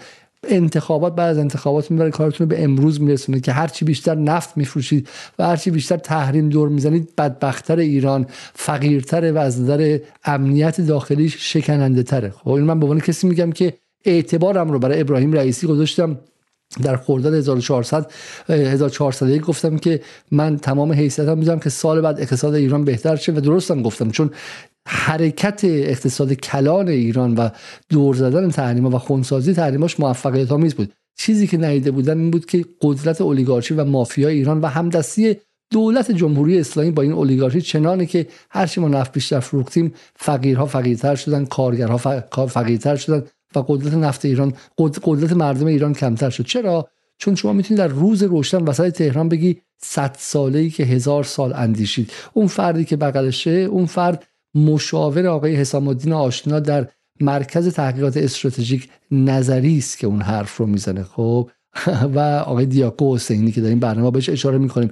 وقتی کیسینجر آدم کش که حداقل 5 میلیون نفر شما الان تو برنامه امشب براتون کشتیم 4 میلیون نفر در ویتنام یک میلیون نفر در لاوس و چند صد هزار نفر در کامبوج که کشتن و دسته و تقصیر خمره های سرخ گذاشتن. فقط یه فقرش در آل آمریکا کسی جرئت نداره که اسمش رو بیاره. نیل فرگوسون با ترس و لرز ازش دفاع کرد که بایوگرافرشه. وسط تهران به عنوان قدیس ازش رفتار می‌کنن. چه توقعی دارید؟ ایران کشوری که شما فکر می‌کنید که مادر محور مقاومته اما ایران کشوری به شدت اشغال شده است. اشغال که فقط اشغال نظامی نیست اشغال فکری و تئوریک هم هست. این سرتیترها به شما نشون میده که ایران در کجا اشغال شده و مقصر شما مخاطبانی هستید که تاریخ 50 سال گذشته خودتون نمی‌دونید. نمی‌دونید که در لاوس کامبوج و ویتنام چه اتفاقی افتاد اگر می‌دونستید چنین چیزی در ایران ممکن نبود. خانم لایجانی در اختیار شما هستیم. من کاملا با حرفای شما موافقم. واقعا اینا هوش از سر آدم میپرونه همچین تیترایی می‌بینه.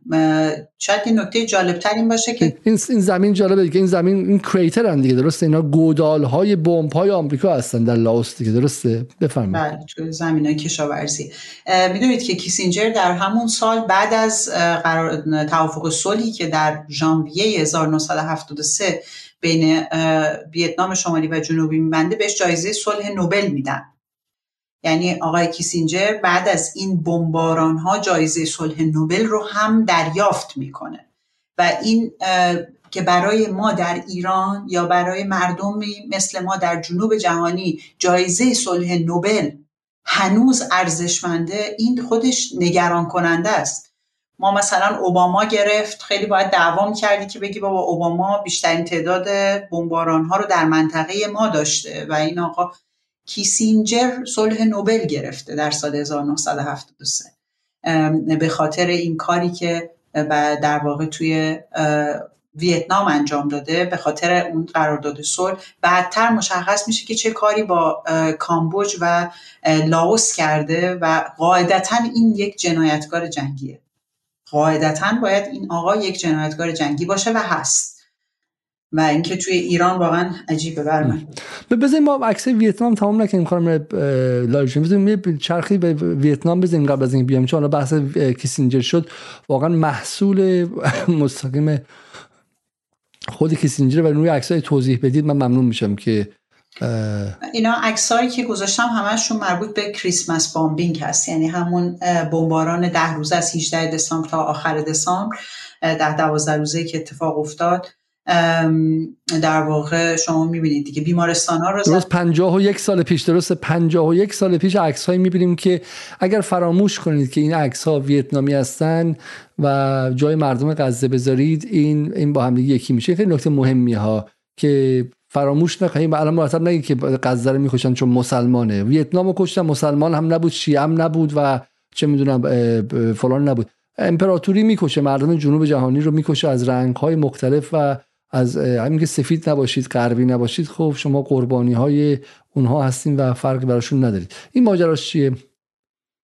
این در واقع شما اون موقع می‌بینید که دقیقا توی همون قبل از اینکه کارپت بامبینگ اتفاق بیفته شما می‌بینید که رسانه های غربی دارن چطور برخورد می‌کنن با این مسئله.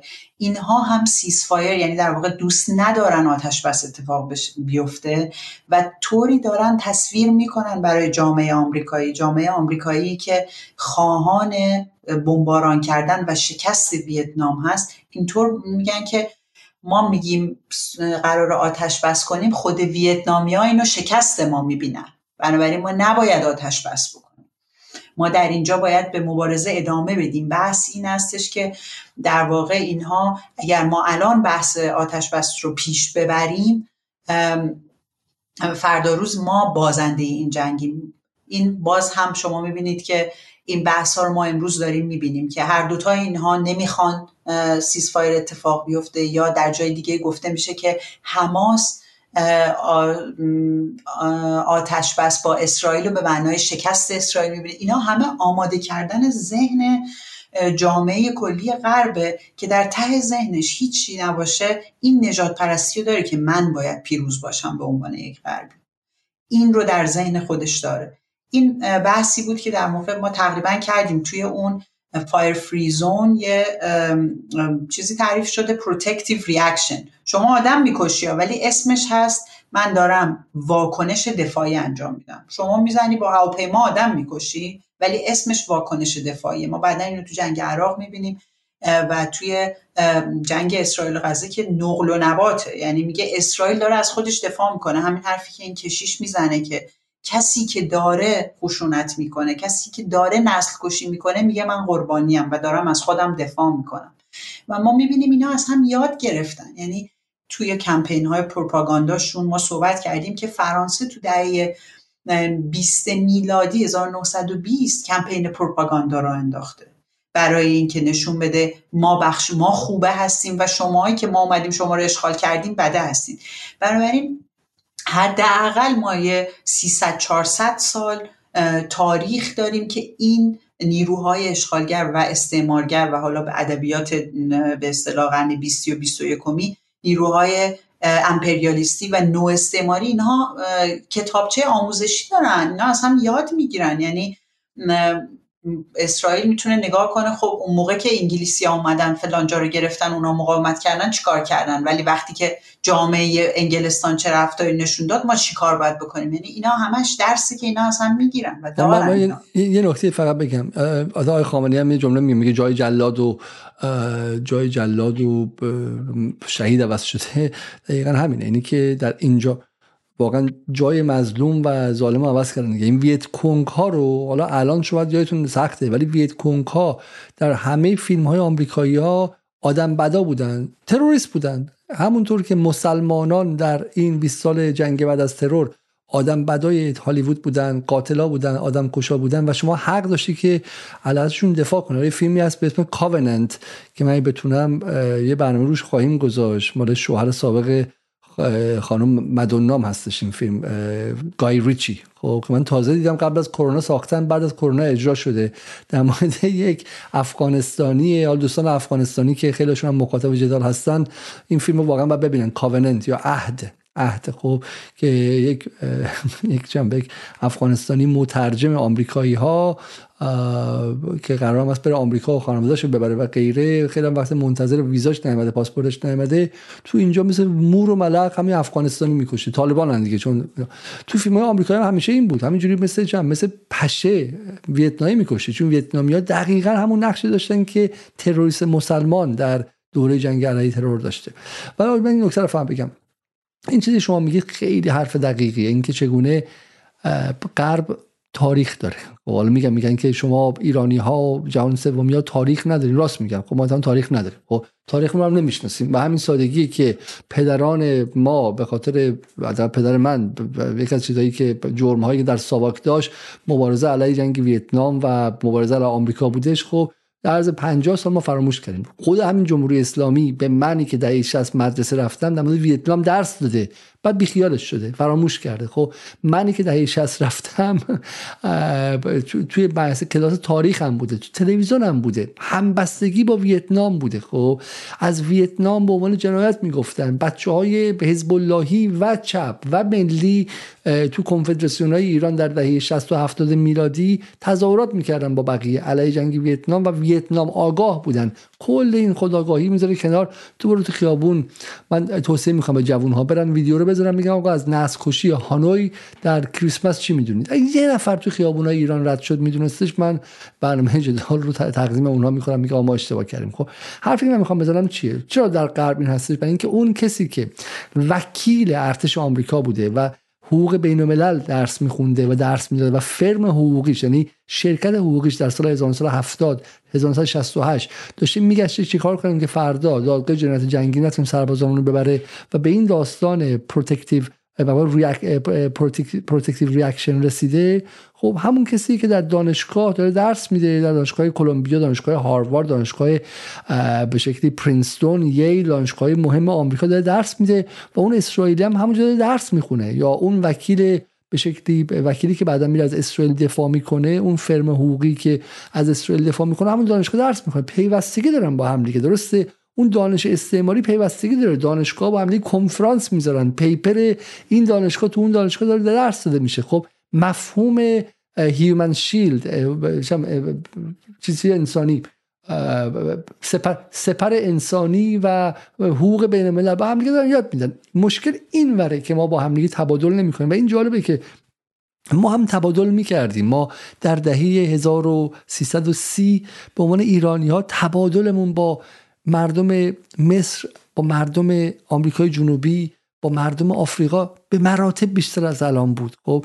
کتاب های مبارزان آفریقایی که داشتن از استعمار انگلیس فرانسه و بلژیک آزاد می شدن و مبارزان آفریقای شمالی و کشورهای عربی که علیه ایتالیا در لیبی و علیه فرانسه در الجزایر و علیه انگلیس در مصر می جنگیدن خیلی زودتر ترجمه می شد به اینجا و همدلی و اون مفهوم سولیداریتی و همبستگی خیلی خیلی بیشتری بین ما ایرانیانی که علیه استعمار انگلیس و بعد استعمار آمریکا بعد از کودتای کثیف 28 مرداد میجنگیدیم با بقیه مبارزان جهان در قالب باندونگ که حالا تو همه ایران هم تنها کسی که فکر یادش مونده خود آقای خامنه ای بهش اشاره می‌کنه گاهی یا بحث Non-Alignment Movement یا جنبش عدم تعهد و غیره. این همبستگی که ما بخشی از این هستیم بود. الان بهترین مبارزان ما به روایتی دارن که تماما شیعی تماما اسلامی فقط ما هستیم. هیچ کسی که در جهان نیست. خود جهان محور خود مرکز محور. و خطر این قضیه چیه؟ غیر از این دچار توهم ایدولوژیک میشید شما.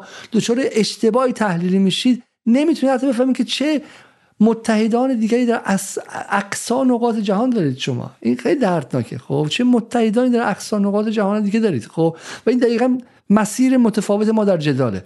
ما در جدال به عنوان افرادی که به شکلی از background حالا غیر حزب اللهی هم میایم میایم اینجا وای میستیم. میگیم آقا شما رو به عنوان کسایی که مقاومت می‌کنی به رسمیت می‌شناسیم ما.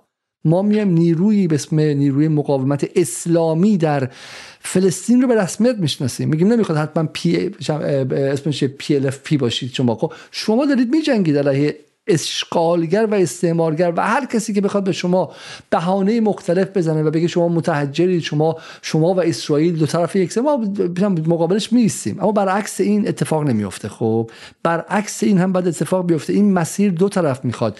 اینکه شما هم بتونید ببینید که ببینید که مقاومت جهانی در اشکال مختلف میاد. در ونزوئلا به یه شکلی میاد. الان در آرژانتین مقاومت شروع شده. علیه دولت جدید نئولیبرالش در کلمبیا به این شکل در بولیوی به این شکل در آفریقای جنوبی سنگر بزرگ حمایت از غزه در این اتفاقات از بعد از یمن من فقط آفریقای جنوبی بودش.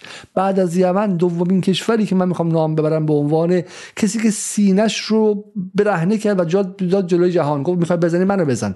منو می‌خوای تحریم کنی منو تحریم کن. ولی من برای غزه میستم آفریقای جنوبی بود. خب و این نکته مهمی. ما می‌خوام شما این رو از جدال جدال این نیست که شما صدای خودتون رو بشنوید. جدال این که صدای متفاوتی بشنوید که گاهی وقتا آزارتون میده و شما رو از حباب توهمتون بیرون میاره. حباب توهم همون میشه رمضان شریف میگه که طوفان الاقصا به خاطر انتقام از سردار ما شده. حالا وایس یه جای دیگه می انتقام دیگه میشه. اون تو اون اون حباب ایدولوژی که حباب توهمیه که می‌خواد جهان رو حول ایران تعریف کنه. بعد گل می‌زنه چهار سال بعد مجبور به عذرخواهی میشه. مقام عالی رتبه سخنگوی مهمترین نیروی محور مقاومت. خب این از کجا میاد؟ از این انزوای ایدولوژیک این سالها میاد. باز کنید مثل دهه 50 آخر اول انقلاب 57 58 59 60 تا سالهای اواسط دهه 60 زمانی که ایران و جنبش آزادی بخش ایرلند ایران و ANC در آفریقای جنوبی ایران و اریتره ایران و ویتنام ایران و ونزوئلا ایران و راه درخشان در پرو.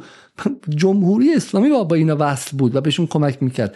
نه این انزوای فعلی. خب از این خارج چیم و بریم سراغ نکته بعدی که آ من خواستم فقط بگم. این واقع بحث این که چگونه مشروعیت بدید به آدم کشی و این یک ترم حقوقی که دقیقا پدر پدر سپر انسانی در امروزه. خب این نکته چیه؟ بعدی؟ یه نکته من ادامه بدم آقای علیزاده در مورد همین بحث. شما در مورد تجربه شخصی خودم و اینکه چطور ما باید از حباب خودمون بیرون بیایم.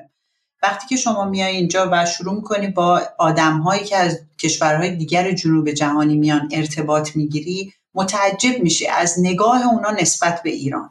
می‌خواد از آمریکای لاتین باشه می‌خواد از پاکستان باشه می‌خواد از بخشای از هند باشه. همه اونها ایران رو به عنوان یک نیروی مقاومت در برابر به اصطلاح استعمار نو یا امپریالیزم آمریکا می‌دونن. ولی در ایران انگار نگاه به اونها نیست نگاه به کشورهای جنوب نیست. نگاه ما انگار کماکان به یا به درون خودمونه و فکر می‌کنیم که این مسئله مذهبی دینی و ایدئولوژیک نزد ماست در صورتی که در جای دیگر جهان ایران رو یک نقطه بسیار مهم ژئوپلیتیک بسیار مهمی در مقاومت می‌دونن. و این نه فقط برای مخاطبان جداله به نظر من در استراتژی هایی که تعیین میشه باید نقش داشته باشه که ما باید به این مقاومت ها باز بشیم. و البته حالا من نمی‌خوام بگم انگار ما اینو کشف کردیم در دوره های خب حتما بوده توی ایران. و به نظر ولی به نظر من باید خیلی ابعاد گسترده تری پیدا بکنه. این باز کردن به جاهایی که تجربه مقاومت داشتن. چون اشتباهات این چینی که شما دارین مثال می‌زنید در مورد الان سخنگوی سپاه حتما اتفاق افتاده. یعنی اشتباهات این چنینی هم در نیروهای مقاومت اتفاق افتاده. وقتی که توی همین در واقع ویتنام شما می‌بینید که نیروهای مقاومت چطور همدیگه رو بزن. باعث تضعیف همدیگه شدن به خاطر دعوای ایدولوژیک این این رو هم ما دیدیم مثلا تو نمونه جنگی بیاتان بنابراین ما هم باید از این کتاب های درس مقاومت برای خودمون اندوخته جمع بکنیم. به قول خانم نصرآبادی که پیام فرسته میگه درست میگه ما از کار درستی می‌کنیم که اومدیم به سمت مقاومت و خب این انتخابیه که اصلا تجربه دیدیم که این نیروی که در غرب آسیا داره میجنگه این نیروی که نیروی به شکلی اسلامی و مذهبیه که تونسته امپریالیسم آمریکا رو شکست بده. خب و کار خاصی ما نکردیم. کما اینکه جبهه خلق برای آزادی فلسطین همون پی هم و شاخه نظامیش یعنی گردان های ابو علی مصطفی هم برای شهید رضی موسوی بیانیه شورانگیز دادن و گفتن که همرزم حاج قاسم سلیمانی بود و جبهه دموکراتی برای آزادی فلسطین هم که پس از مدت ها دوباره در غزه داره میجنگه و یک گروه چپه و به شکل سوسیالیستی هم برای سردار شهید موسوی بیانیه میده و تازه آن در بیانیه هاشون هم از امام علی خامنه ای حرف می‌زنن. برای این امام رو به معنی مذهبیش نمیگن به عنوان قاعد و کسی میگن که در جبهه جنگ علیه استعمار و اشغالگر و به شکلی امپراتوری و اون نوچش داره در کنارشون میسته و واقعا باید بهش نگاه کنم و غیره. برای من منظورم این که این این خیلی مهمه. این مهمه که شما می‌تونید یک روایت به شکلی فقط و فقط شیعیون هم فقط ما و exclusive یعنی کوچک کننده بدید و یک روایت باز کننده بدید که در جنگ علیه استعمار همه ما کنار همدیگه هستیم. این خیلی نکته مهمیه چون قاسم سلیمانی اینجوری بود. قاسم سلیمانی وقتی می‌گفت محور مقاومت ونزوئلا هم جزش می آورد ونزوئلایی که چه دامن زناشون اونجوری قیافشون اونجوری میرقصن آواز می‌خونن به فرهنگ بالا لاتین بالا آمریکای لاتین میگن استعماری ولی آمریکای جنوبی متعلقن که بسیار متفاوته با فرهنگ غرب آسیا. اونها رو هم بخشی از جبهه مقاومت میور برای همینی که سلیمانی تونست اهمیت سوریه رو درک کنه اونجا بره بغل سوریا بجنگه.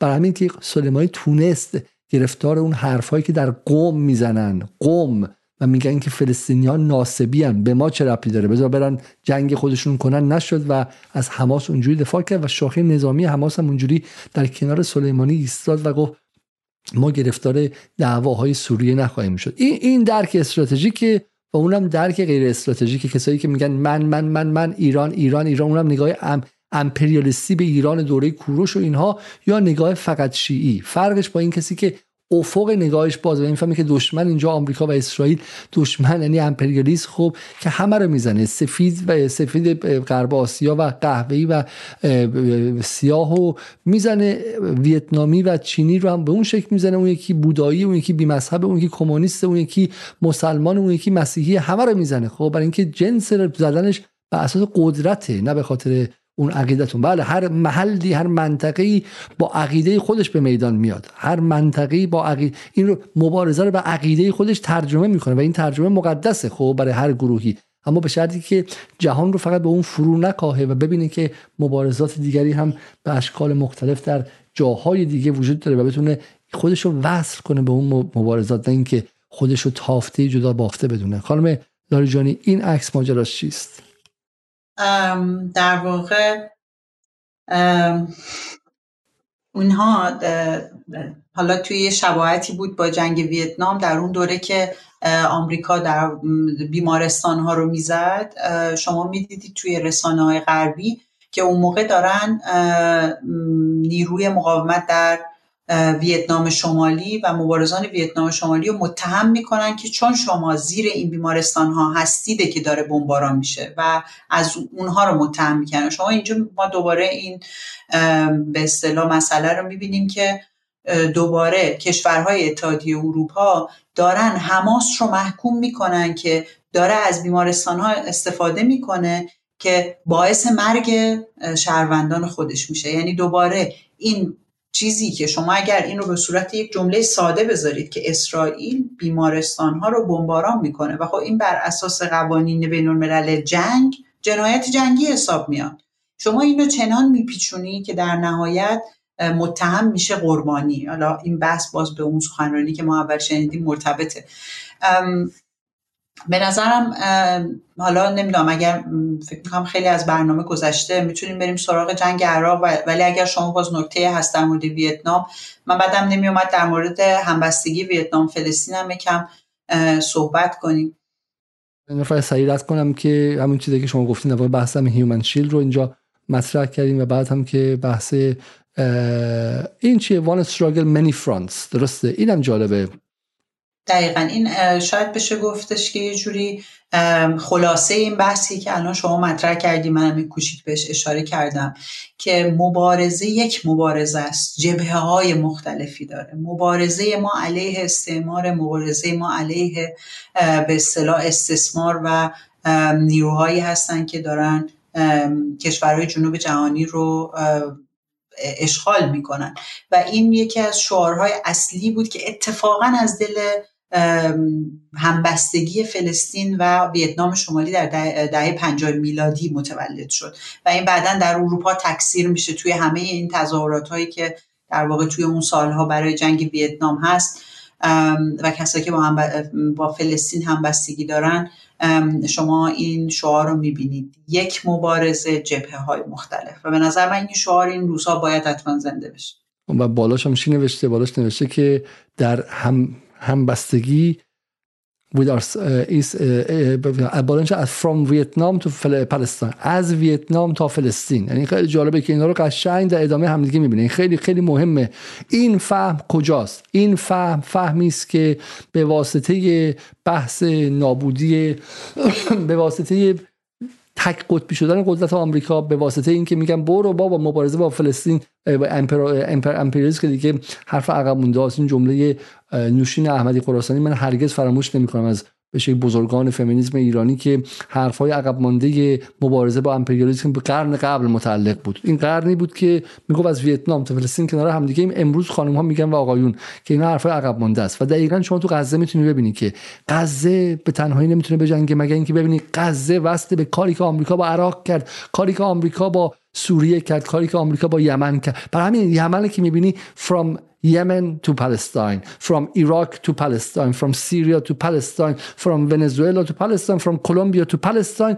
و تنها جایی که قایبه اینه که from Iran to Palestine. ایران اگر می‌دونست که اون بمب هایی که در است بر سرش خورد از کجا آمد؟ و تمام این تحریم های این سال کجا بود خب بعد آدم های معمولی ایران نه حزب الله یا نه طرفداران حکومت آدم های معمولی منتقد حکومت هم در صف اول مبارزه با فلسطین بودن چون این سولیداریتی رو اینجاست که می‌فهمن. این عکس بعدی هم عکس جالبیه که میگه Palestine is today's Vietnam فلسطین ویتنام امروز است. خب با عکسی که از اوین اسپریتو گاندی, اسپریتو گاندی در سال همین 2023 حالا 7 دسامبر مال همین اخیرم هستش. خب نقاشی که کرده که فلسطین رو به اونجا وصل می‌کنه. اما در عمل چه اتفاقی میفته خانم لاریجانی در عمل هم یک یک چیز هستش. برای ما توضیح بدین که این روزها در ویتنام چه خبره؟ بله ویتنام خب دولت ویتنام با فلسطین اعلام همبستگی کرده و فعالیت های خیلی جدی و در اون منطقه از آسیا داره پیش می‌بره. شاید بشه گفت یکی از مهمترین کارا صحبت که با چین داره پیش می‌بره. شما اخیرا شنیدید که چین داره دردسر درست می‌کنه برای اسرائیل. حتما اینو شنیدید. برای اینکه چینی اسرائیلیا بتونن از چین خرید بکنن باید ثابت بکنن که چیزی که می‌خرن نمی‌تونه در جنگ مورد استفاده قرار بگیره. و این کاری هستش که شاید بشه گفت آمریکایی‌ها با ایرانی ها کرده بودن.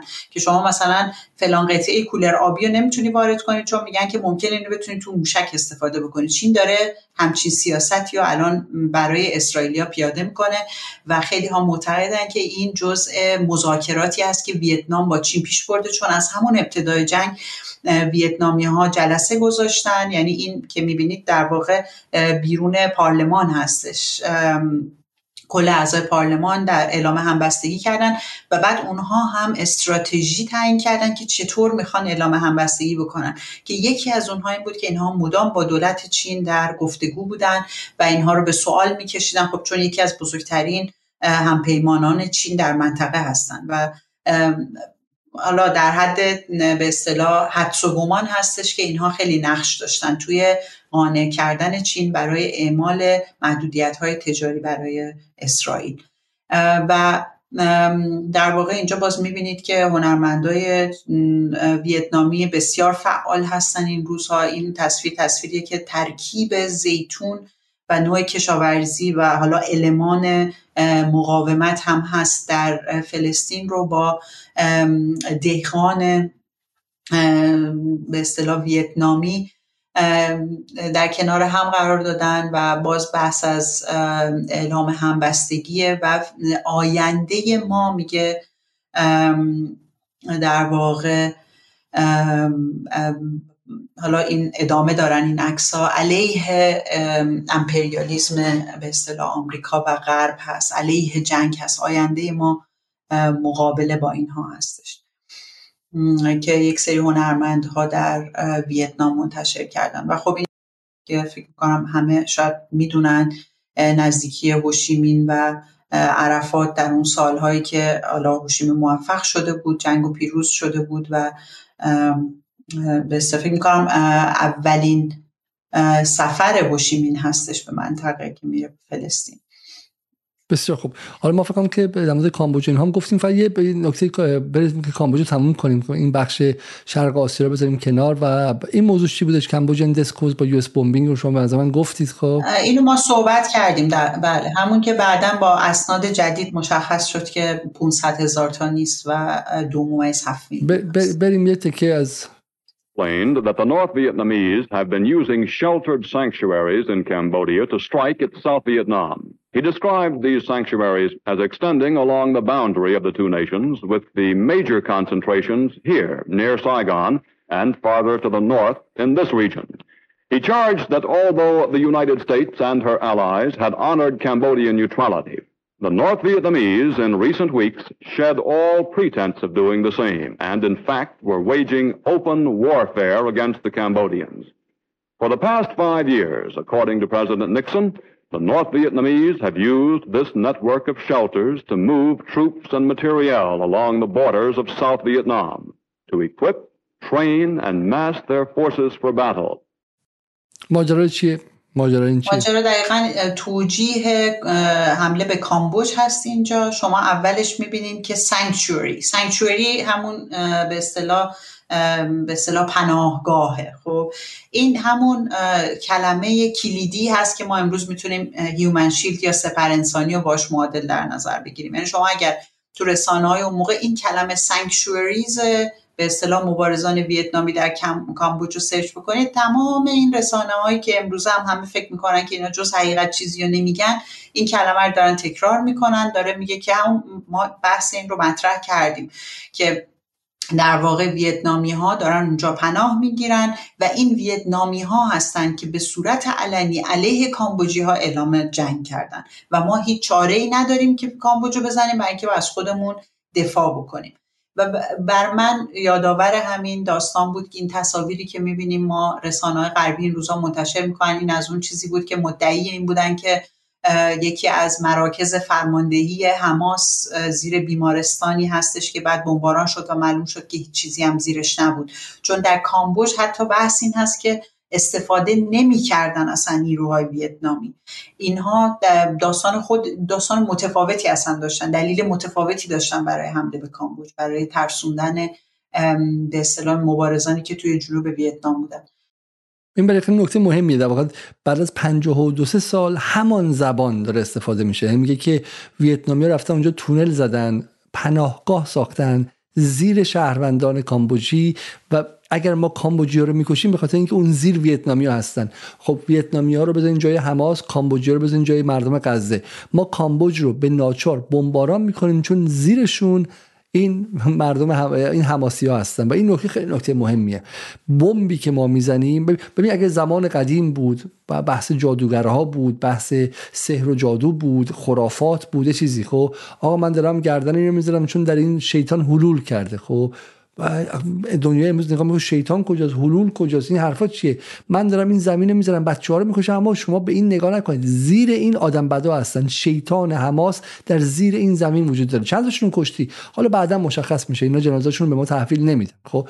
این دقیقا انسان مدرنی که اینقدر مدعی عقل و خرد مدرن محاسبگره میگه تا چیزی نبینم باور نمی‌کنم. خب دیگه به خرافات و به هیچ هم اعتقاد ندارم. فقط چیزی که می‌بینم و باور دارم ولی باور می‌کنه مزخرفاتی که رسانه بهش میده. چون رسانه خرافات جهان امروز رو می‌تونه بر شما بسازه. خب زیر اینجا تونل وجود داره. کوش تونل کجاست؟ ساختم براتون با فتوشاپ به علاوه اون برنامه ساخت motion graphic خب که من اسمش هم بلد نیستم. من After Effects ساختم قشنگ.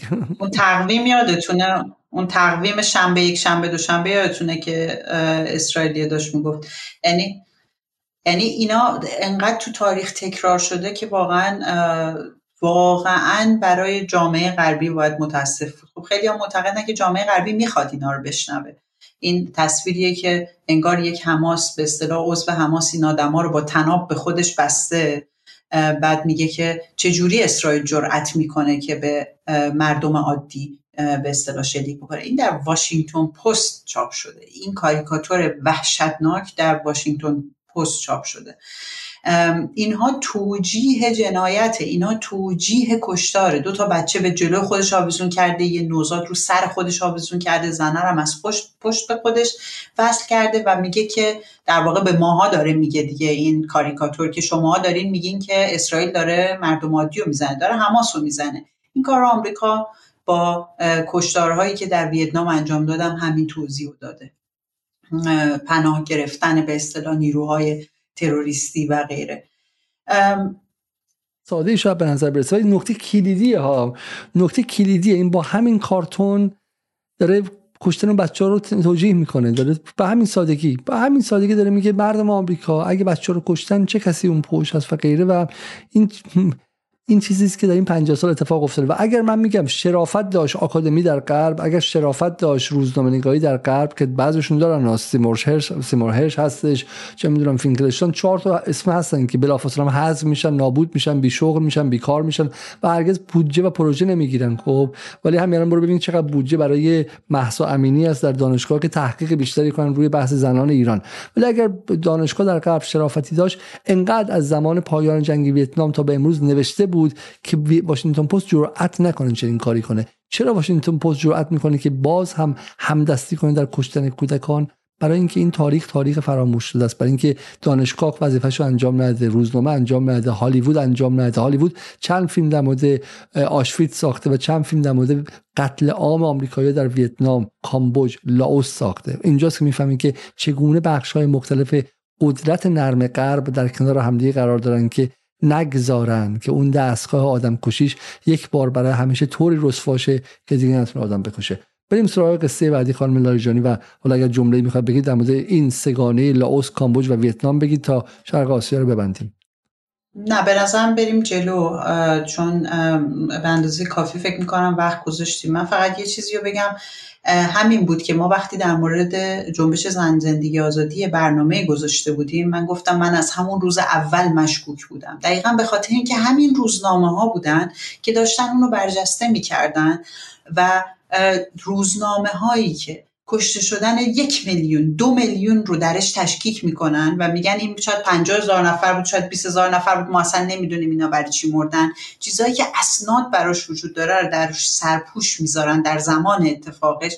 وقتی چیزی اتفاق میفته که ما هر چی میگردیم از پلیس ایران یا از شاهدان چیز دقیقی نداریم به این سرعت براش حقیقت سازی میشه. به این رسانه ها باید شک کرد. در بزنگاه های این چنینی در جنوب جهانی به این رسانه ها به هیچ وجه نباید اعتماد کرد. این درسیه که ما داریم صد سال می‌گیریم.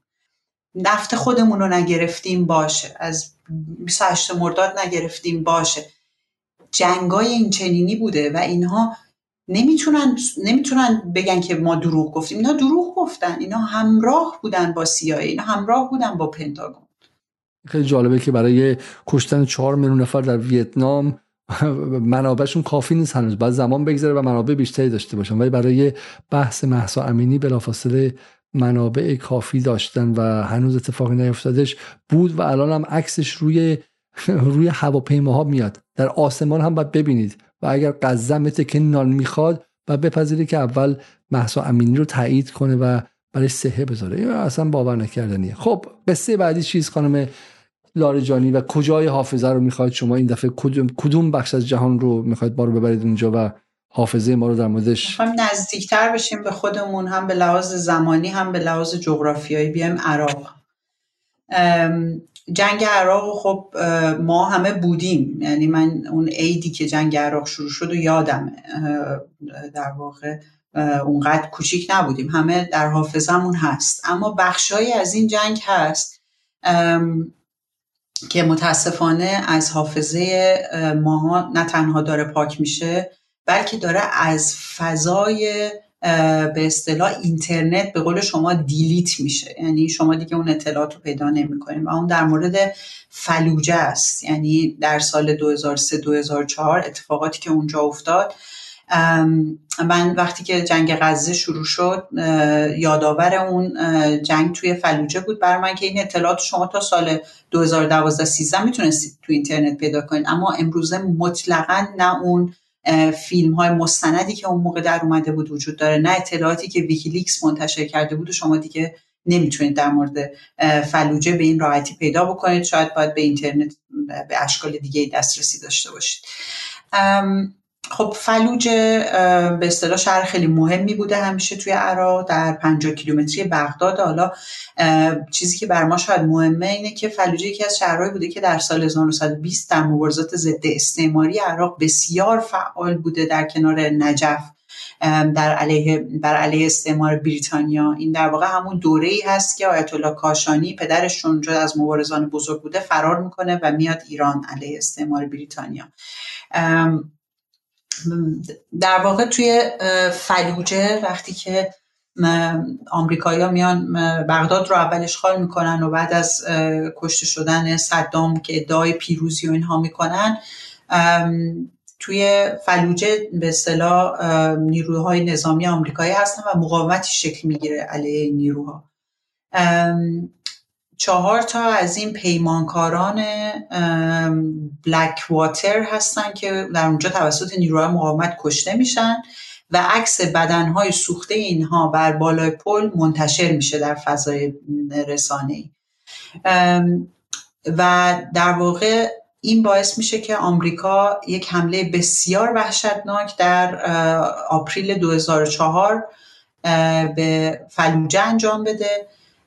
اسمش هست Vigilant Resolve اسم این به اصطلاح عملیات فکر می‌کنم. در واقع حل و فصل هوشمندانه همچین اسمی داره.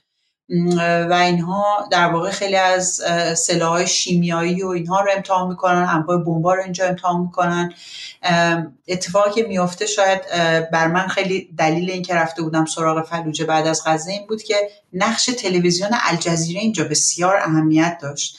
الجزیره با خبرنگارایی که اینجا داشت و گزارش هایی که از اینجا تهیه می‌کنه که واقعا تکان دهنده هستن و خب ما اگر پیدا هم بکنیم اینا رو تو اینترنت تو این ویدیو نمی‌تونیم بیاریم باعث میشه که جهان ببینه چه اتفاقی داره در فلوجه میفته. اون موقع هنوز هر کسی دستش موبایل نبود که هر کدوم از این شهروندا بتونن نشون بدن. و در واقع اتفاقی که میفته در اون دوره این هستش که یکی دو تا از شهروندان الجزیره کشته میشن و بقیهشون رو مجبور به خروج از فلوجه می‌کنن. یه به اصطلاح عراق نه الجزیره تلویزیون الجزیره. آه دوستی که از اعضای تلویزیون الجزیره کشته تلویزیون الجزیره. بله چون به غیر از تلویزیون الجزیره تمام خبرنگارهایی که تو فلوجه بودن با ارتش آمریکا اومده بودن. باز وقتی در مورد خبرگزاری های غربی صحبت می‌کنیم در واقع به اینا میگن خبرنگاران همراه ارتش. و خبرها از همون روز اول بغداد به اصطلاح شکوهمند نشان دادن بمباران شکوهمند نشان دادن ارتش آمریکا پیروزی و غیره است و شما از درد و رنج مردم عراق چیزی نمی‌بینید.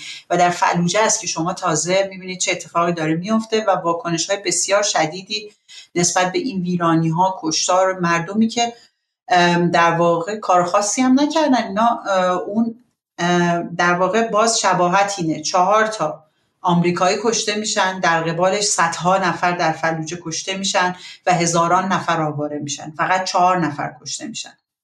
به نظر من حالا این یک حدس میشه در آینده دید واقعا اینطور بوده یا نه.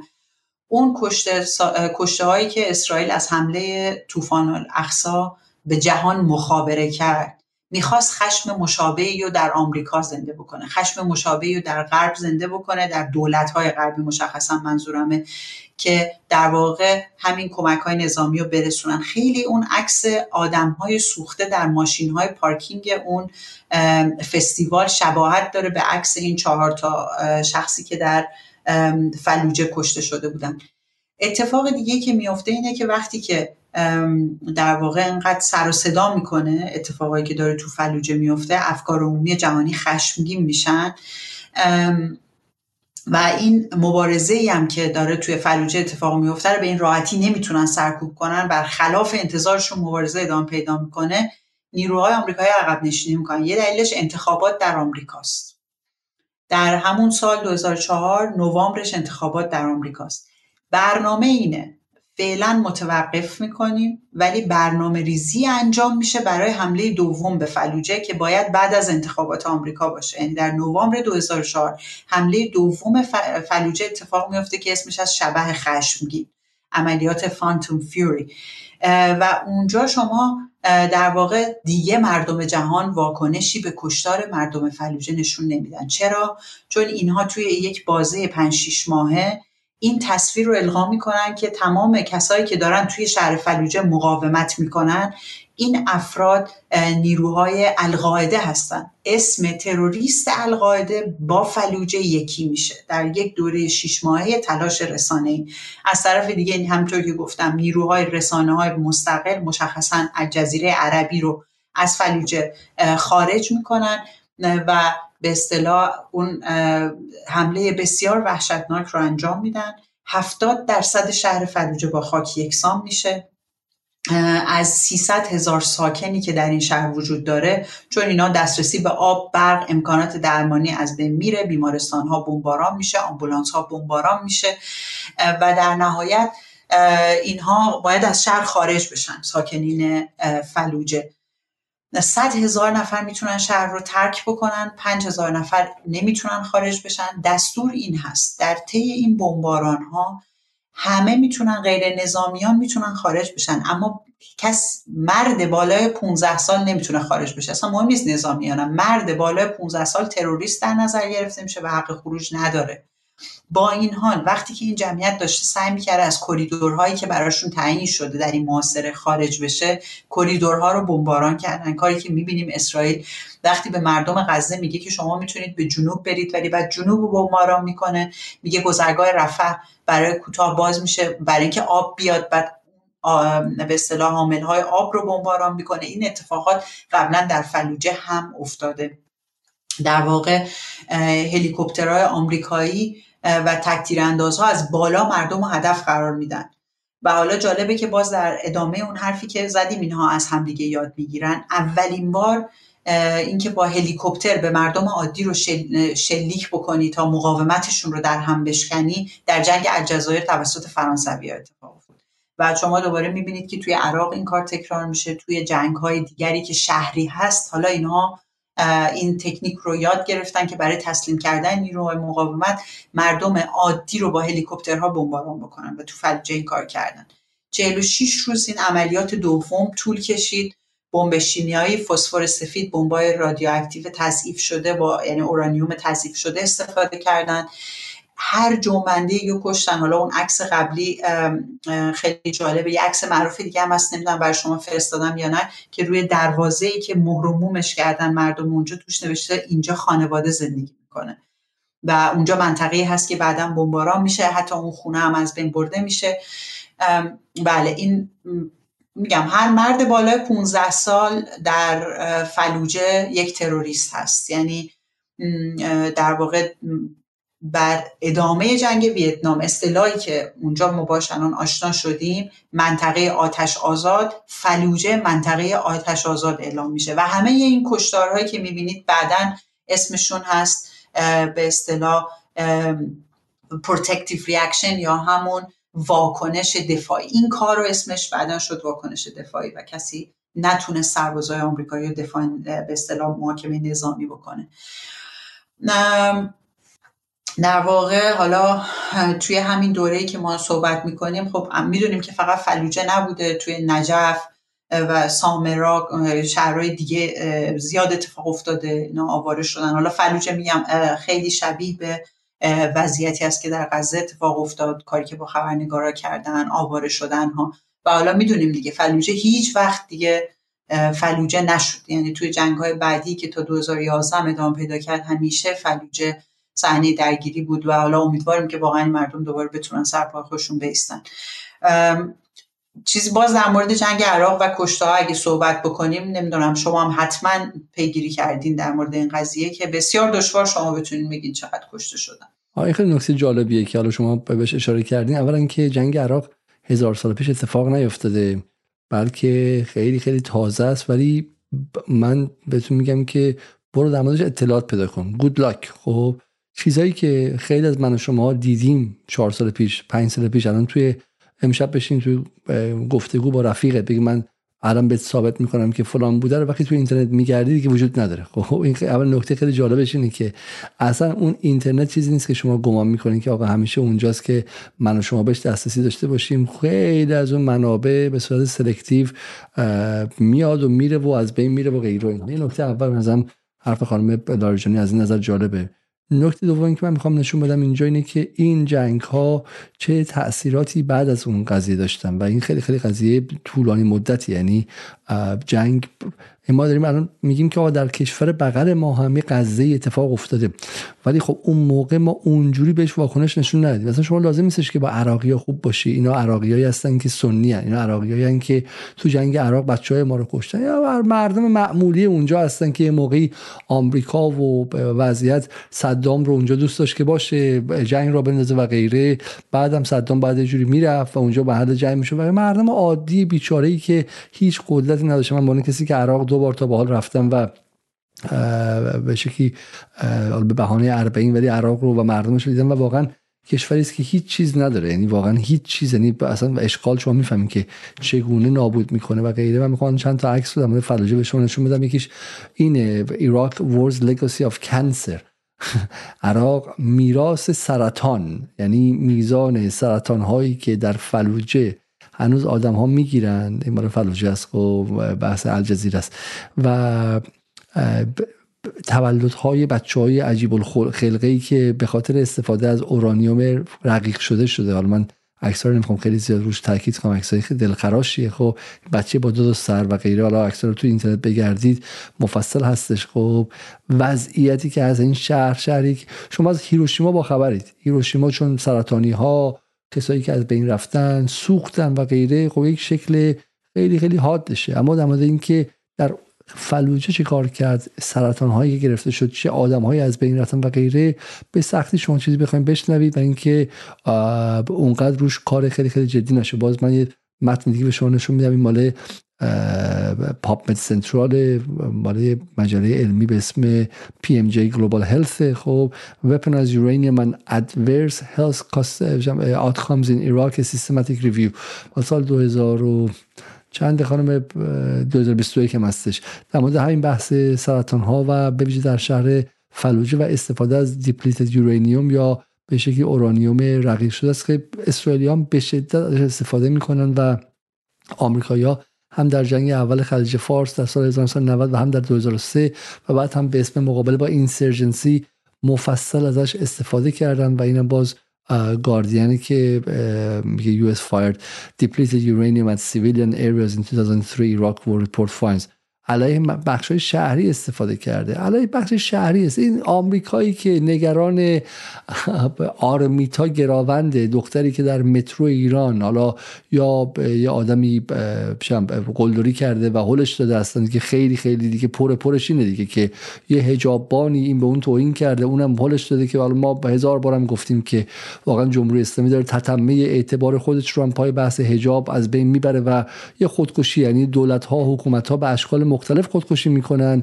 اسرائیل به یه شکلی خودکشی می‌کنه. آمریکا با جنگ های بیپایانش خودکشی می‌کنه. اون یکی یه جوری خودکشی می‌کنه و در ایران هم به نظر من با از یک سوراخ ده بار گزیده شدن و غیره و حالا ما میسیم تاریخ طولانیه. تاریخ طولانی الان تو کامنت ها مطلق به ما نگید که شما و شریعت نمید تاریخ طولانیه. دیدید که از همین قلدری هایی که خیلی از به شکلی طرفداران نظام در تابستان 1401 می‌کردن که نه خیر از گشت ارشاد نمی‌توان گذشت. دو ماه بعدش آیا علیزاده جمهوری میره؟ میمونه میره میمونه. خب به اون وضع افتاد و الان خیابون های تهران به این شکل شده. این انگار مثلا از داخل نیروهای امنیتی و سیاست گذاران فرهنگی در ایران با مسیح الانجا با همدیگه هماهنگ می‌کنن. این پاس میده اون بزنن تو گل خب؟ و ولی حالا ولی با این حال با همه این حرفا آرمیتا گراون در متروی تهران ما دمش برنامه گذاشتیم که در متروی تهران یا خودش خش کرده افتاده یا آخر میگم یه حجابانی با بیشرفی تمام و با دناعت و پستی و جنایت تمام زده تو سرش. آخرش اینه دیگه. برای آرمیتا گراوند هنوز داره توی آمریکا بیانیه صادر میشه و ابراز نگرانی میشه و خانم نرگس محمدی من زندانش اشاره می‌کنه ولی این فلوجایی که توش بچه با دو کله به دنیا اومد خب و این حکومتی که می‌خواست برای شما در زن زندگی آزادی آزادی و دموکراسی بیاره. اصل قضیه اینه خب؟ اصل قضیه اینه. نه بگید که ما از وضع موجود در ایران دفاع می‌کنیم. به هیچ وجه ما از وضع موجود دفاع نمی‌کنیم. ولی از اینکه این آدم کشترین نیروی تاریخ پنج هزار سال ده هزار سال هر چقدر تاریخ به شکلی مکتوب بشر هستش حالا قبل شما نمیگیم خب؟ ولی هر چقدر تاریخ انسان مدرن به معنی اینکه می نوشته تاریخ نگاری کرده هستش در این وحشی ترین نیروی که اومده یعنی مغول ها به هیچ وجه بنز آمریکا وحشیگری نکردن. به هیچ وجه مغول ها چنین وحشیگری نکردن. ما الان فقط یه لاوس ویتنام کامبوج عراق رو که اومدیم شما بیا ببینید دیگه. حالا من یه آماری هم خانم لالجانی لطف کرده اینجا از کاست آف وار آورده من می‌خوام نشون بدم که حتی خیلی خیلی آمار محافظه کارانه به نسبت و مال دانشگاه بران خود آمریکا هستش. اینو توضیح بدیم خانم لارجانی چهار تا کشور ما فقط ازش دیدار کردیم امشب خب و بدین که آمریکا چه کار کرده. من اینو عمدن گذاشتم که ببینید شما چه کار می‌کنن. همین که شما میگید. کاستاوار شما بیاید تا در بیارید چقدر سیویلیان نوشته اینجا. چقدر مثلا نوشته که پیمانکار چقدر کشته شده چقدر پلیس و نیروی ملی کشته شده نمی‌دونم دیگر نیروهای متحد. یعنی شما در نهایت اعدادی به شما میدن که کار شما رو برای فهم اینکه چقدر کشته شده دشوار بکنه. در مورد جنگ عراق مگر می شود که شما اطلاعات نداشته باشید؟ در دوره صدام همه پرسی وجود داشت سرشماری وجود داشت. یعنی شما سرشماری دارید دیگه. می‌دونید این شهر چقدر آدم داشته می‌دونید شهر دیگه چقدر رفته. بگی خب در دوره ای که مثلا شما جنگ ویتنام انجام دادید لاوس و کامبوج نداشته. بگیم ویتنام نداشته. بگیم در جنگ به اصطلاح فیلیپین شما در حمله فیلیپین در مورد عراق هم آقای علیزاده شما نمی‌تونید اطلاعات پیدا بکنید. این در نهایت چیزی که شما پیدا می‌کنید اینه که در شکل مستقیم یعنی تعداد کشته شده های مستقیم در جنگ 200 هزار نفره. و ما می‌دونیم این آمار که احتمالا ده سال دیگه خودش مورد سوال قرار می‌گیره. در کنار اون کسایی که ما الان مثلا تو غزه امیدوارم این اتفاق نیفته ولی اگر غذا نرسه شما قحطی رو دارید شما احتمال گسترش اون و وبا رو دارید. شما نمی‌تونید سال دیگه این وبا و اون رو به حساب مرگ طبیعی بذارید و یا مرگ به اصطلاح کشتارهایی که به خاطر بلایای طبیعی اتفاق میفته اینها از جنگ نشأت گرفته و کشته های امروز عراق رو هم هنوز شما باید به اسم جنگی که برایش انجام شد بذارید. می‌خوام بگم اینطوره شما آمار وقتی در مورد نیروهای غربی و کشتار اونها باشه این شکلی به دست میارید. ولی اگر مثلا در مورد جای دیگه باشه ما قبلا هم صحبت کردیم. مثلا شما اگر بزنید که در آبان به اصطلاح 98 بود دیگه. آبان 98 ایران چقدر مرد؟ شما از گوگل این سوال رو بپرسید به شما دقیق میگه میگن بین 1600 تا 1500 اینکه بعدا Amnesty International میاد میگه که ما اسم فقط 300 خورده بیشتر نداریم میشه اهمیتی نداره دیگه. هنوز گوگل به شما این جواب میده. ولی شما اگه بزنید جنگ عراق چقدر مردن میگه به طور مستقیم انقدر کشته شد انقدر تعداد به اصطلاح نیروهای امدادی بودن انقدر نیروهای بودن که از بیرون از عراق. یعنی شما رو می‌خوان با این اطلاعات خسته بکنن که در واقع شما در نهایت نتونید چیزی که می‌خواین پیدا بکنید. و این کار آمدانه است. یعنی نمی‌تونه آمدانه نباشه. اگر در واقع اگر برای همه این طور بود من می‌گفتم این کار آمدانه نیست و محافظه کاری آکادمیک هستش. ولی شما این رو در مقابل کشورهایی که به شکلی در بلوک مقابل غرب قرار می‌گیرن یا در داخل بلوک غرب نیستن نمی‌بینید. دیگه اونجا وجود نداره. خیلی سریع به شما عدد و رقم داده حالا من مثال جالب شما میدم. سال 2008 در اون خود آمریکا دعوا را افتاده بود که از آمریکا خارج بین دموکرات ها و جمهوری خواه به دعوای خودشون از گاهی دعوا میشه که سر به سعودی دعوا شد و ما یه خورده حقیقت این یه خورده تو این دعواشون پرده کنار میره. و تو همه جا همینطوره. تو ایران هم چپ راست با هم دعوا می‌کنن. یه خورده پرده از پرده برون میفته رازهای نظام ها و ما سر مثلا خاشخچی دیدیم که که به فاصله دعوای دموکرات و ترامپ سر بن سلمان کلی اطلاع در سعودی اومد بیرون. 2008 هم تو آمریکا می‌خواستن به شکلی زیراب بوش رو بزنن و مکین بعدش نیاد. یه خورده اومد بیرون. اون موقع سروی اومدش بیرون. در رویترز هم منتشر شدش اونجا و در جای جای مختلف. از جمله رویترز که Iraq conflict has killed a million says survey. خب مال چه مال سی ژانویه 2008 آغاز primary های حزب دموکرات دیگه. درسته؟ چون نه ماه بعدش انتخابات دیگه. سی ژانویه از هفت نوامبر انتخابات هشت ماه نه ماه قبل از اون ده ماه قبل از اونه. و گفتن که یه میلیون به واسطه با واسطه و غیر واسطه. این 2008 ها قبل از اختراع داعش قبل از اختراع داعش قبل از چون تازه 2010 سربازای آمریکایی خارج شدن. 2012 12 به بعد تا داعش شروع شد جنگ داخلی شروع شد. صدها هزار نفر اونجا کشته شدن مستقیم و غیر مستقیم. خب یک میلیون تا اون موقع گفته شده. خب همین عدد رقم ها رو اگه خودشون بخوان بلافاصله میان بیرون. عدد رقم ها اونجا در از در پنتاگون در دانشگاه و غیره هستش. ولی همین شما میگید عدد رقم ها رو در اختیار ما قرار نمیدن. خب اینم یک یه جمله همینجا هست آقای علیزاده تو این گزارش خیلی جالبه. اون پاراگراف آخر خط آخر نگاه کنید. میگه که ORB originally found. میگه که اینو اولش پیدا کردن. ولی باز می‌ذارن که میگه برمیگرده که ببینه که آیا این اطلاعاتی که داره کامپریهنسیو هست که ببینه که می‌تونه با عدد به اصطلاح عدد ممکن است تغییر بکند. یعنی همین به شما پایه کار علمی نمیده. یعنی عدد رو دادن به قول شما در اون دوره به دلایلی برای استفاده های کمپین های انتخاباتی و بعدم خیلی راحت با همین جمله می‌تونن زیرش بزنن. دقیقا. حالا ما الان پس واقع نسل در کشور بغلیمون در غزه هم دیدیم خب که همین اخیر هم اتفاق افتاده و احتمالا اون رو هم دیدیم که ما ازش آگاهی نداریم. چون وقتی بین آگاهی و دانش فرق داره دیگه. همه ما می‌دونیم تو فراجی کشتن خب. ولی آگاهی یعنی مت... اگر بهش آگاهی داشتیم در این سالها اینجوری بازی رسانه های آمریکایی رو خیلی از شهروندان ما نمیخوردن. در حالی که من توی همین واتساپ می‌بینم که خیلی از دوستان مشغول در نظام بر من اخبار میارن که ساخته آزمایشگاه پنتاگون. اما از این بگذاریم ما دو راه داریم. دو ساعت ده دقیقه از برنامه گذاشتیم یک نسل کشی دیگر هم تعریف کنیم برای مخاطبان یا اینکه اون رو برای برنامه دیگه بذاریم. هر نظر شماست. من به تموم کنیم. آره نه اگه خسته نیستید اگه خسته نیستید موضوع دیگر و کشور دیگر رو بگیم. مهد تمدن و مهد تمدن و روشنفکری. به ویژه روشنفکری ایرانی خیلی خیلی ازش متاثره و حالا اگر ما در عراق این دو به قول معروف این دو قهرمان آزادی خواهی رو داشتیم در اونجا یک قهرمان دیگر رو داریم که واقعا میگم مهد تمدن اونجا و من دوست که اونو برای ما باز کنید و به ویژه اینکه در سال گذشته هم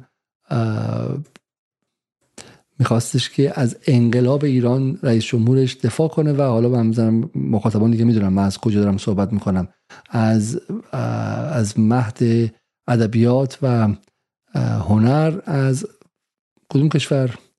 از فرانسه.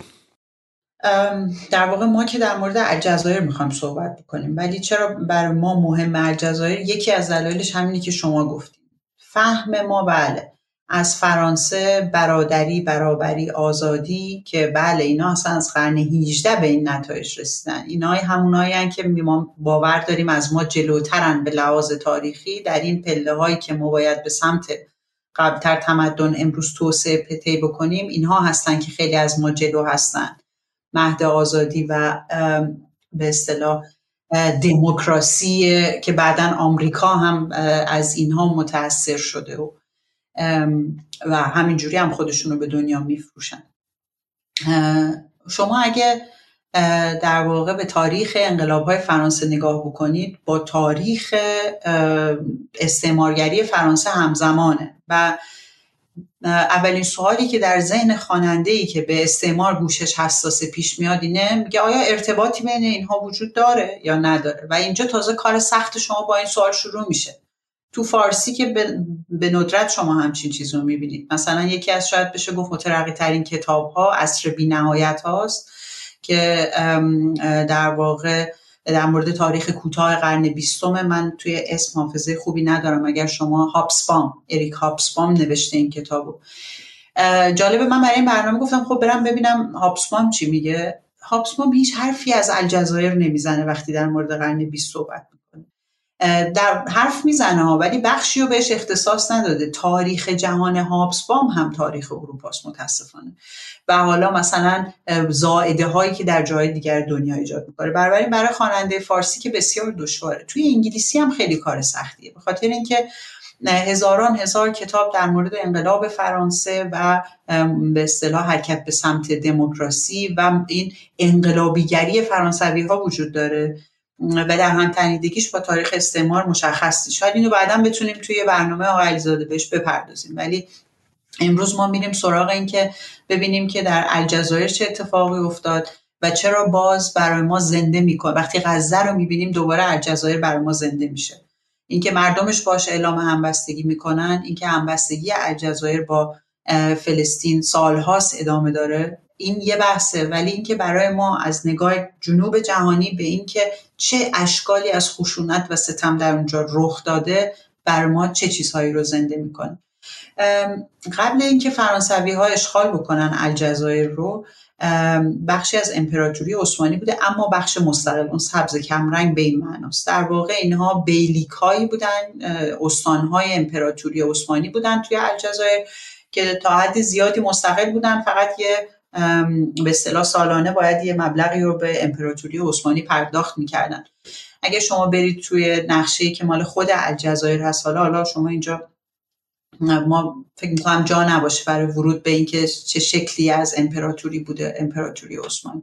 اما چیزی که اینجا مهمه اینه که قسمت های شمالی که نزدیک به دریای مدیترانه بوده تقریبا به شکل مستقیمی با به اصطلاح در واقع امپراتوری عثمانی در ارتباط بوده. ولی تو قسمت های جنوبی عملا توایف و قبایلی بودن یا شهرهایی بودن که تا حد زیادی استقلال داشتن. یعنی شاید بشه گفت شبیه به اون چیزی که ما تو دوره قاجار بهش میگیم ایران ملوک و توایفی که درسته حکومت مرکزی وجود داره اما مثلا در غرب ایران در جنوب ایران تا حد زیادی این قوانین دارن مستقل عمل می‌کنن. فقط سالانه چیزی باید به دولت مرکزی پرداخت بکنن.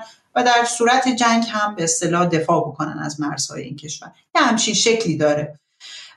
و خب اروپایی با اینها سالها تجارت دارن و اینها.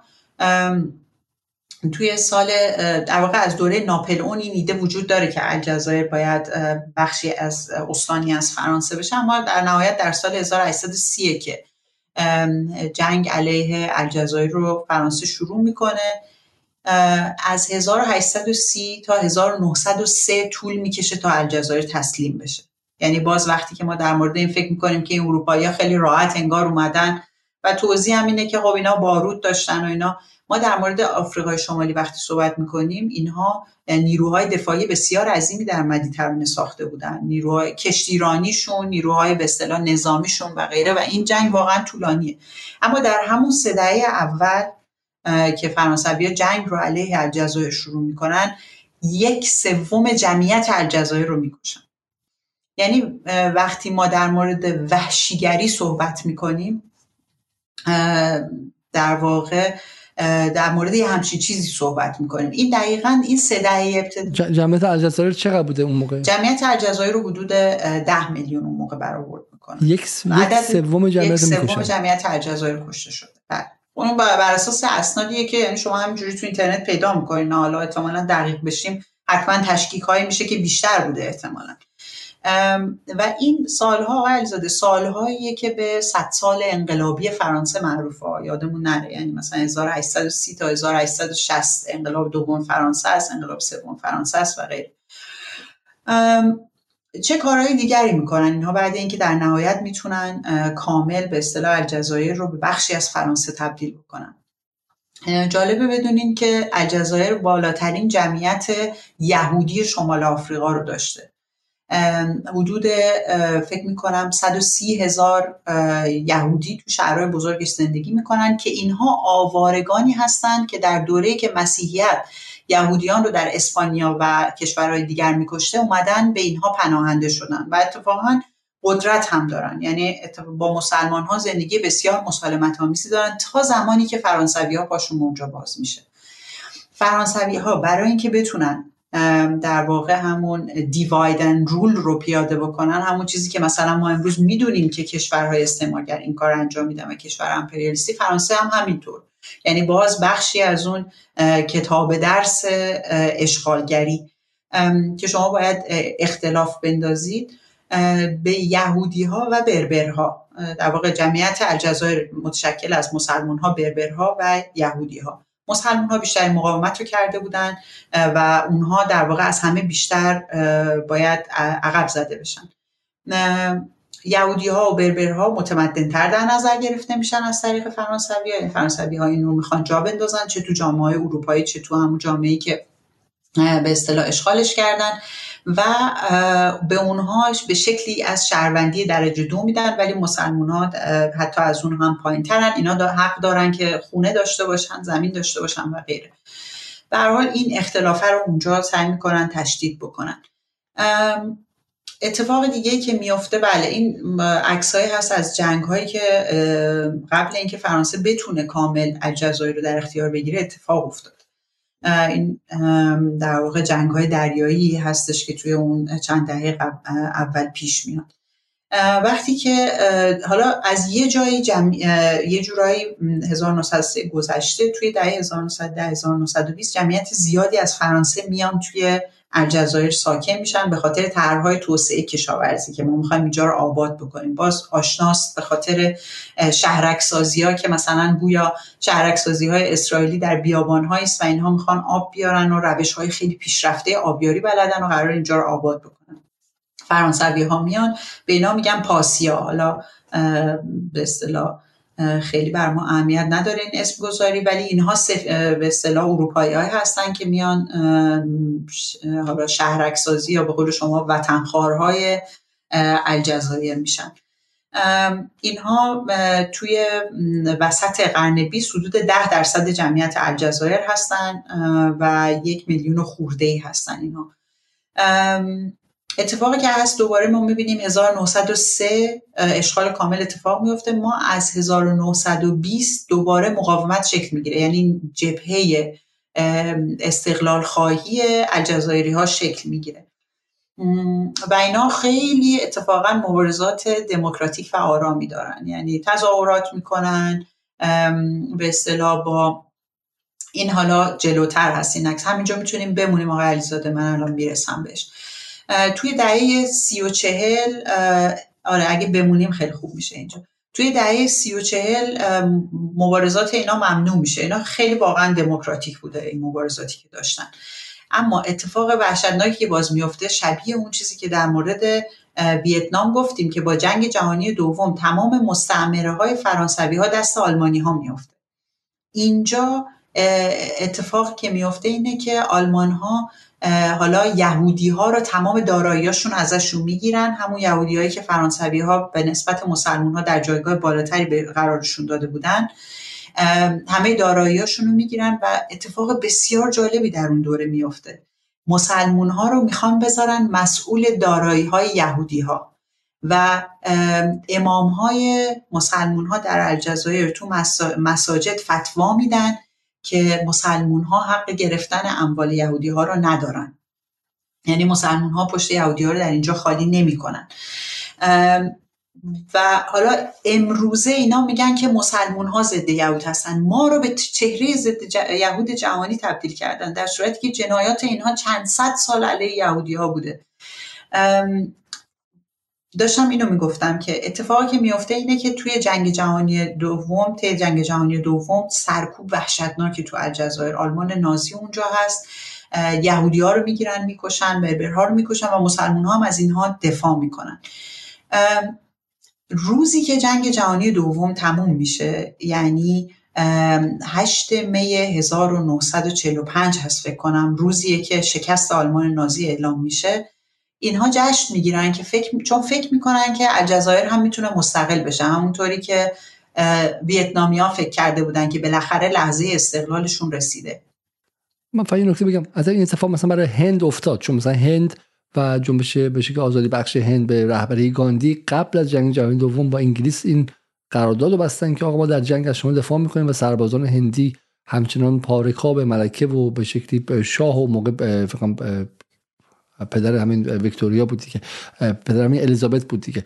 و, و هستن به شرطی که آزادی ما رو بعد از به شکلی بدین که 1947 این اتفاق میفته در واقع این یه چیزی بود که در بعضی از این مستعمره اتفاق افتاد و فقط توهم الجزایری های توهم ویتنامی ها نبود. چون نگاه می‌کردن که بقیه این بخش های امپراتوری هم از سر استیصال این کارو می‌کردن. و حالا فکر کنم فرانسه ای که دوگلش مثلا از دور از فرانسه داشت مقاومت می‌کرد علیه نازی ها مورچه چه کله پاچش باشه. در لحظه ضعف احتمالا وعده داده بوده و این شما به ما کمک کنید. ما نازی ها رو بکشیم بعد حتما آزاد می‌کنیم. برای همین این می‌خوام بگم توهم فقط جهان سومی ها و ویتنامی ها و الجزایری نبوده. احتمالا وعده های بوده که از سمت فرانسوی ها و انگلیسی ها و به شکلی بقیه کشورهایی که زیر فشار نازی ها ضعیف شده بودن به این ملت ها داده شده بوده. بفرمایید.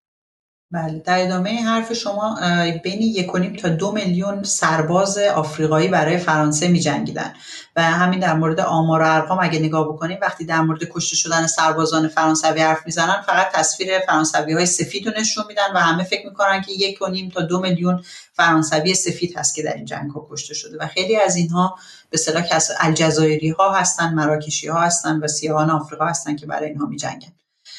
اتفاقی میفته چی آقای زاده همون روز که مردم به اصطلاح دو تا از شهرها شهرهای بزرگ به نسبت میان توی خیابون به جشن به اصطلاح پایان جنگ و احتمالا جشن استقلال خودشون باشه جواب کشتار 45 هزار نفر هست. 45 هزار نفر رو فرانسوی ها می‌کشند در این تظاهرات. بدون اینکه هیچ مبارزه مسلحانه صورت گرفته باشه. حالا اگر بزنید این اون تظاهرات هست و عکسای بعدش کشتار فرانسوی است که با افتخار ازش یاد می‌کنن. و این به اصطلاح فرانسوی های که در وطنخوار نقش خیلی مهمی داشتن. دقیقا این شهرک نشین های امروز اسرائیلی اینها رو بهشون اسلحه میدن که این مردم رو بکشن. و در جواب اینها پشت مردمانی هستن که به اصطلاح دارن فوج فوج در این روز مشخص یا همون حدود یه هفته طول می‌کشه تو دوتا شهر. در جواب صد تا از این به اصطلاح فرانسوی یا پاسیاها کشته میشن. ولی شما اگر امروزه در اینترنت سرچ بکنید اینطور گفته میشه که اول الجزایری ها صد تا فرانسوی رو کشتن و در جواب بود که فرانسه این کارو کرد. باز بماند که 100 نفر اونجا کشته شده در جواب 45 هزار نفر که البته این خودش قلب قلب کردن ماجرا هست.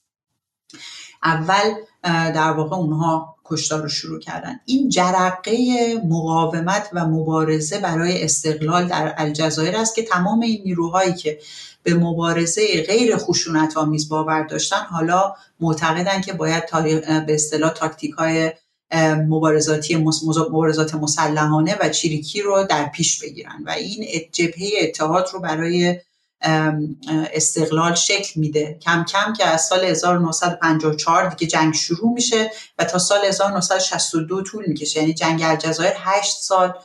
بعد از همه این داستان ها 1830 اشغال شده 1903 اشغال کامل میشه. در اشغال نازی در میاد. تمام این صد و خورده ای سال 120 سال مبارزه ادامه داشته تا 1962 که در نهایت به اصطلاح آزادی اتفاق میافته.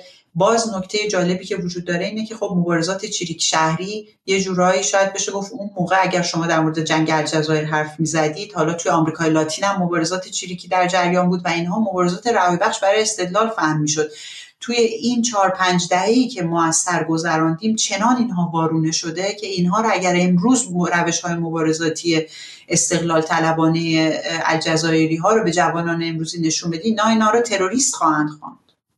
یعنی چنان تونستن این بازی رو انجام بدن که در مقابل خشونت افسار گسیخته اشغالگر وقتی که سرکوب شده سلاحی به دست می‌گیره تا از خودش و زمین خودش و مملکت خودش دفاع کنه اون تروریست خونده میشه. همون کاری که امروز با حماس به راحتی انجام میدن اول هر مصاحبه گفته میشه که آیا شما حماس رو تقبیح می‌کنید یا به اصطلاح مسئول می‌دونید.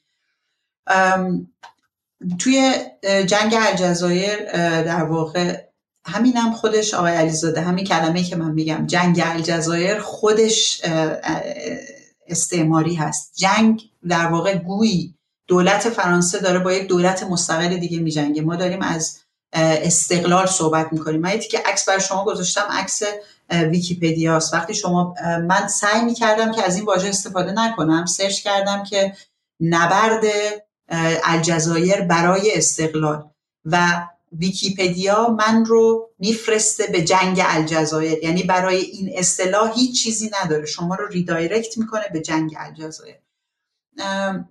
این عکس همون هلیکوپترهایی هست که گفتم بهتون که علیه در واقع بعدا این به یک استراتژی تبدیل میشه برای جنگ هایی که شما می‌خواید مردم عادی رو بکشید.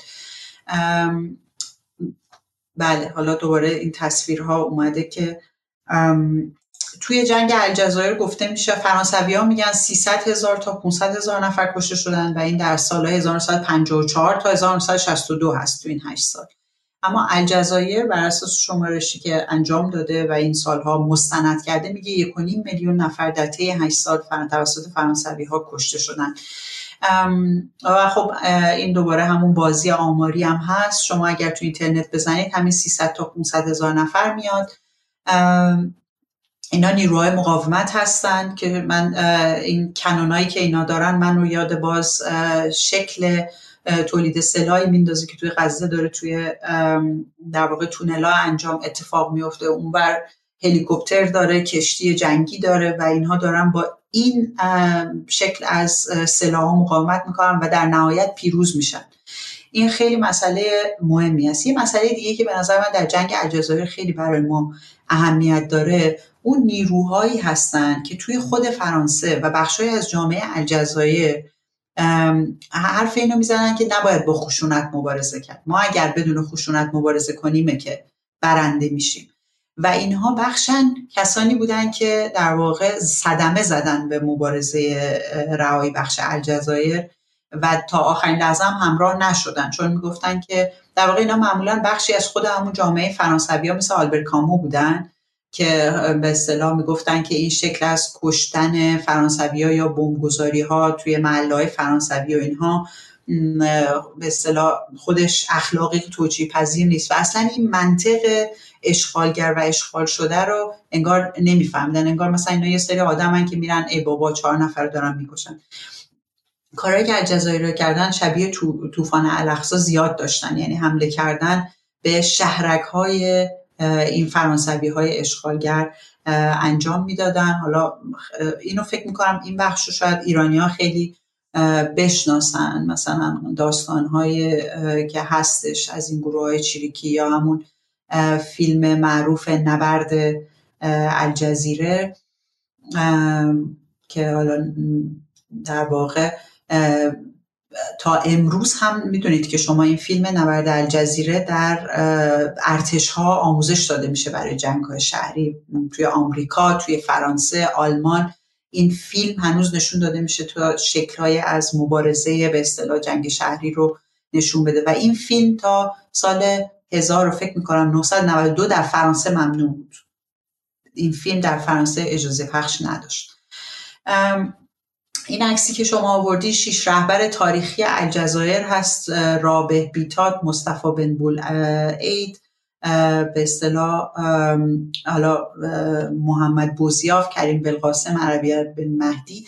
اینا رو ما نمی‌شناسیم. مثلا من اسمای اینا رو هم حتی سخت می‌خونم آقای علیزاده. اینها الجزایر رو از فرانسه از چنگال فرانسه نجات دادن. و ما حتی قیافه های اینها رو هم نمی‌شناسیم. بعضی از اینها در همون طی نبرد کشته شدن بعضی ها به قدرت رسیدن و اشتباهات تاریخی هم کردن. یعنی حالا ما بعد از استقلال نمی‌خوایم از هم ورود کنیم. بخش از اینها واقعا اشتباهات جبران ناپذیری هم انجام دادن. اما اینها اینها به اصطلاح باید برای من ایرانی من که از غرب آسیا میام اینا رو من باید بشناسم. ولی من اینا رو نمی‌شناسم. اگرم جمیل بوپاشا رو می‌شناسم به خاطر این هستش که در فرانسه چهره شد. بعد برگشته حالا من توی ایران ازش دارم به اصطلاح به عنوان قهرمان یاد می‌کنم. اما من مثلا قهرمان های اروپایی خوب می‌شناسم. یعنی یاد گرفتیم دیگه مبارزانشون و چه چهره های منفیشون و چه چهره های مثبتشون رو می‌شناسیم. من صرفا این عکس رو برای این گذاشتم که انسان هایی هستن که ما باید بشناسیم و نمی‌شناسیم. اینها مبارزان عصر ما هستن که ما اصلا اسمشون رو هم به سختی تلفظ می‌کنیم حالا من این نکته بگم که ما حتی قهرمانان آزادی رو اونهایی می‌شناسیم که غرب مجوزشون میده دیگه درسته؟ یعنی مثلا ماندلا رو می‌شناسیم چون غرب احساس می‌کنه که از ماندلای متأخر می‌تونه استفاده کنه برای انقلاب های مثلا مخملی به نفع لیبرالیزم غربی در کشورهای مثل ایران مثلا. خب، اون ماندلا رو که امثال مثلا رامین جهان بگلو و به شکلی اوپن سوسایتی سروز در ایران تبریک می‌کردن ماندلای خوبه. خب، اون اشکال نداره. همین بعد اول استمپ غرب بخوره که ما بتونیم طرف به اون قهرمان و متفکر و غیره تشخیص بدیم دیگه. ولی همین که میگید این آدم ها برای همشون یه پاپوشی ساختن دیگه. یکیشون مثلا فلان کرد یکیشون بد کرد یکیشون فلان. ولی این آدم ها تونستن یک کشور بسیار بسیار مهم رو از درون گلوی فرانسه بیرون بکشن. نه آسان. بعد از یک میلیون نفر کشتین عددا شوخی نیست فرانسه ای که سال گذشته با مسیح نجات دیدار می‌کنه اینا واقعا من میگم اینا هرچی ما بگیم از تلخیش کم نمیشه.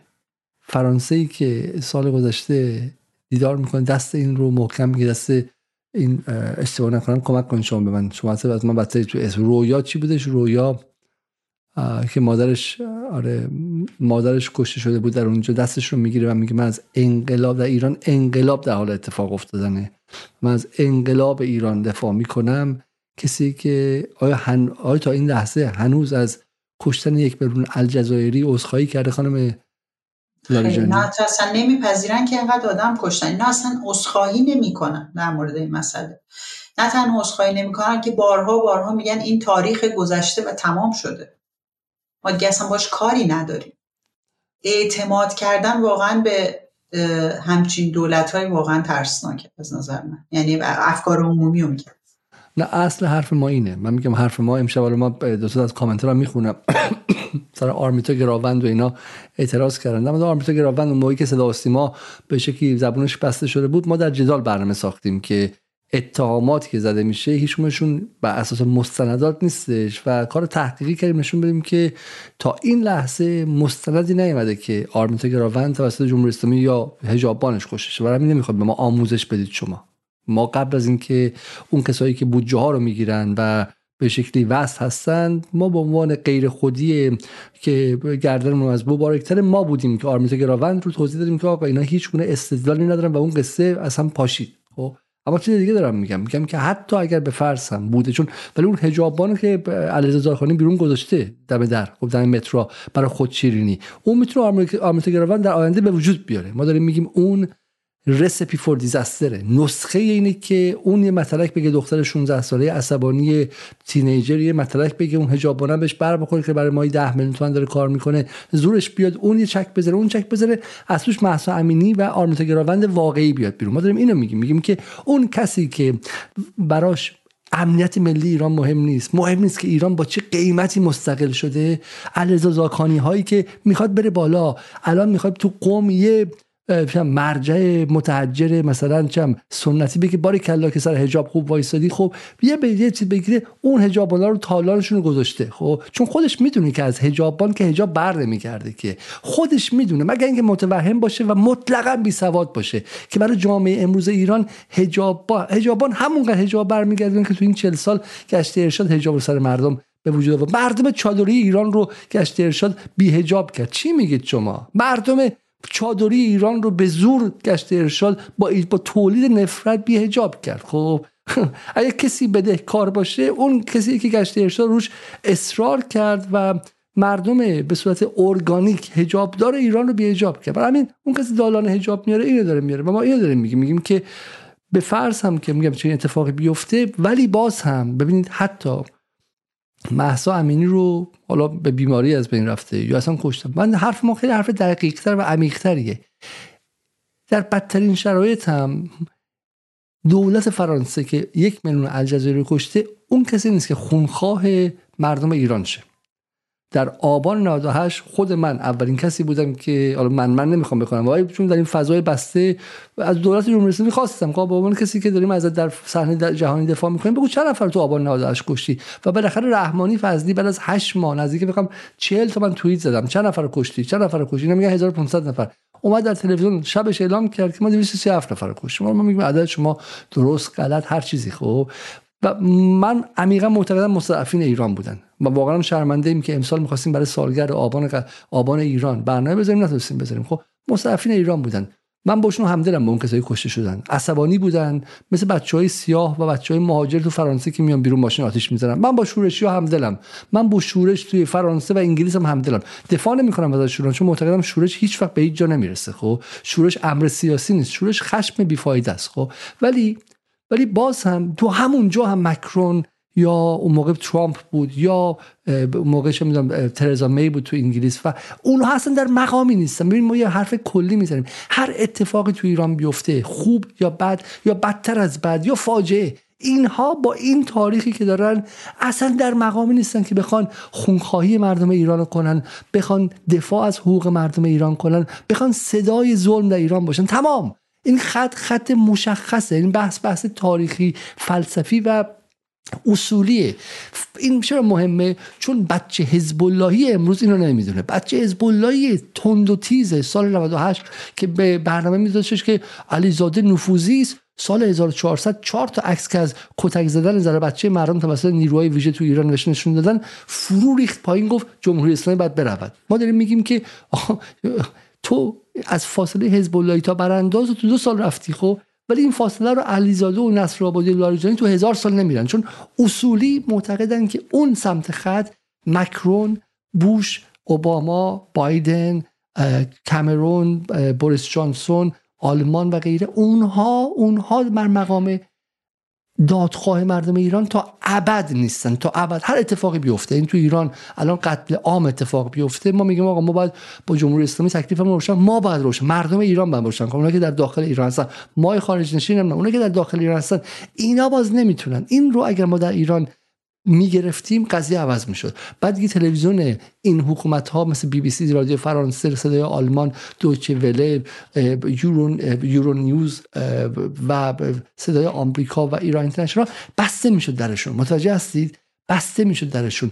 بحث حقوق بشر بسته می‌شد درش. خب تبدیل شد به پرسش درباره حکمرانی داخلی ایران و حقوق مردم ایران و رابطه این حقوق بین مردم ایران و کسانی که خودشون حاکمان مردم ایران می‌دونن. این بحث بحث اصولی و یکی از خطوط اصلی است که جدال سعی داره در فضای ایران به صورت یک امر بتن و آرمه جا بندازه. و سلام من اینو فقط خواستم خواستم توضیح بدم که اصلا میگم آرمیتا گراوند و غیره برای چی دارم میگم؟ خب آرمیتا گراوند که حالا میگم اصلا اصلا اتفاق نرفته اما صد هزار آرمیتا گراوند هم در ایران اگر توسط هجابان و غیر هجابان خدای نکرده اتفاقی بیفته باز مکرون کسی نیست که بخواد یک کلمه یک جمله در مورد ایران بگه. و سلام خانم لاریجانی من یه لینک برای شما فرستادم در مورد همین آقای ماکرون در مورد الجزایر توی همین رادیو فرانسه که الانم بهش اشاره کردیم. دقیقا بحث ما این هستش که چیزی که بعضا مشاهده میشه خوشحالی کردن برای اینه که اینا دارن به ما توجه می‌کنن. اینها دارن به حالا هر شکلی از مبارزه هر گروهی که در ایران داره مبارزه می‌کنه ماکرون داره توجه می‌کنه. نمی‌دونم رئیس جمهور آمریکا داره توجه می‌کنه. این باید زنگ خطر باشه. برای همون کسانی که می‌خوان وضعشون بهتر بشه. چون اینها به چنان جنایاتی چشم بستن و چنان جنایاتی رو توجیه کردن که بله همین در واقع امسال این آقا میگه که من برای استعمار الجزایر رسخواهی نخواهم کرد. من طلب بخشش نخواهم کرد از الجزایر به خاطر اینکه ما اینها رو کشتیم این همه از بین بردیم. ولی امیدوارم که اینا دوباره با ما کار بکنن. یعنی حتی با اینکه منافع اقتصادی دارن با اینکه براشون الجزایر مهم هست حاضر نیست از این گذشته عذرخواهی بکنه. چطور این آدم براش کشته شدن دیویس جوان ایرانی مهمه؟ اینایی که در قرن گذشته این همه آدم کشته حالا می‌تونیم بیایم قرن جدید لیبی آقای علیزاده در مورد فرانسه وقتی صحبت می‌کنیم و دخالت اینها توی لیبی توی اتفاقاتی که توی لبنان افتاد. و اینکه ما خوشحال بشیم که در واقع یک کسی مثل ماکرون برای ایران به اصطلاح انگار می‌خواد خواهان تغییر مثبتی در ایرانه. خب این اشتباهه دیگه. من ما تمام صحبتمون همجوری که شما هم گفتین همینه. اگر چیزی قرار بهبود پیدا بکنه به دست خودمونه و قطعا که اینها اصلا اینا زنگ خطرن. اگه اینا چیزی رو در اینا اتفاق بیفته و بزرگ کنن بیشتر باید ترسید باید نگران خب من حالا یه دو تا از این عکسایی که صدای من اگر میاد حالا صدا رو مثلا میبندم و باز می‌کنم. بسیار خوب. حالا اولا که چند تا از این تمرها رو درباره انتفاضه الاقصا بفرستم که این الجزایر چون خودش می‌دونه غرب یعنی چی اینجوری هم پای فلسطین میست انتفاضات الاقصا خب مال سال 2001 که از الاقصا دفاع می‌کنه. حالا مخاطبا احتمالا می‌دونن دیگه. الجزایر حالا چون مخاطب ایرانی فکر می‌کنه که فقط خودشه که پای به شکلی پای فلسطین ایستاده ولی الجزایر خیلی محکم پای فلسطین وایساده خانم الارجین درسته؟ بله بله. از همون ابتدا اینا دیر یاسین الجمهوریت دموکراتیت شعبیت الجزایر. این مال چه سالیه؟ مال سال 1948 و این هم اون فیلم معروفی که شما در گفتید و من اون موقع نتونستم نشون بدم فیلمی که امیدوارم من بتونم یکی از این برنامه های جدال رو بتونیم تو سایت خودمون شاید بتونیم یک بار این فیلم رو نشون بدیم. ایران قبلا زیاد نشون می‌داد. بتل اف الجرز این فیلمی که بعد سال یک بار ببینیم به نظر من. واقعا فیلم کلیدی است و تعجب می‌کنم که صدا سیما این فیلم رو دیگه قاعدتا اخیرا نشون نمیده. واقعا هم حال شاهکار تاریخ سینماست و هم واقعا یک حافظه خیلی خیلی مهمی از یک قیام خیلی خیلی مهمه. و در نهایت بریم روی کاری که الان الجزایر برای فلسطین داره می‌کنه. اگر میشه توضیح بدین که از ابتدای بحث الاقصا چه کرده؟ فقط قبلش من توضیح کوچیک به شما بدم. یک چیز خیلی خیلی کوچیک بگم که قبل از الاقصا الجزایر کجا بود؟ درست یه دو هفته قبل از اینکه عملیات الاقصا شه دولت الجزایر تقاضا کرده بود که ایناش در سازمان ملل در حالی که اردوغان هم امسال از فلسطین چیزی نگفت و در آغوش آقای نتانیاهو جا خوش کرده بود. اما الجزایر رئیس جمهورش تبون calls for UN vote on granting Palestine full membership. دقیقا 20 سپتامبر 2023 17 روز قبل از عملیات الاقصا خواهان پذیرش فلسطین به صورت کامل در سازمان ملل میشه خب بعد از الاقصا چه اتفاقی افتاد؟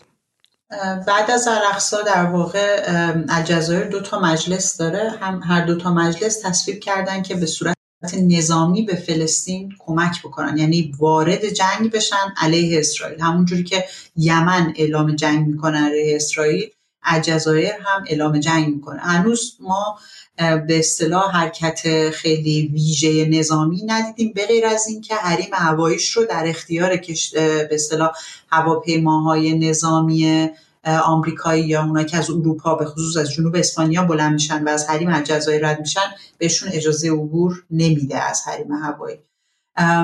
و خب به اصطلاح سطح همبستگی با مردمش و اینا خیلی بالا چون قطعا دولتشون حمایت می‌کنه و مدام برنامه و اینها گذاشته میشه. شاید شاید امیدی باشه که در واقع اینا بتونن حضور فعالتری داشته باشن. حالا شما گفتین در واقع کمی ایران شاید داره بی سر و صدا میشه ساکتتر میشه نسبت به اون اوایل. شاید اعتلافاتی در جریان خوشبینان آدم اگر بخواد بگه چون اخیرا شنیده شده که ایران میگه که در دریای مدیترانه هم کار رو برای اسرائیل و کشتیهایی که به سمت اسرائیل میرن سخت خواهند کرد. من گزینه به غیر از الجزایر به ذهنم نمی‌رسه چون از مصر و مراکش و تونس که چیزی بر نمیاد. یعنی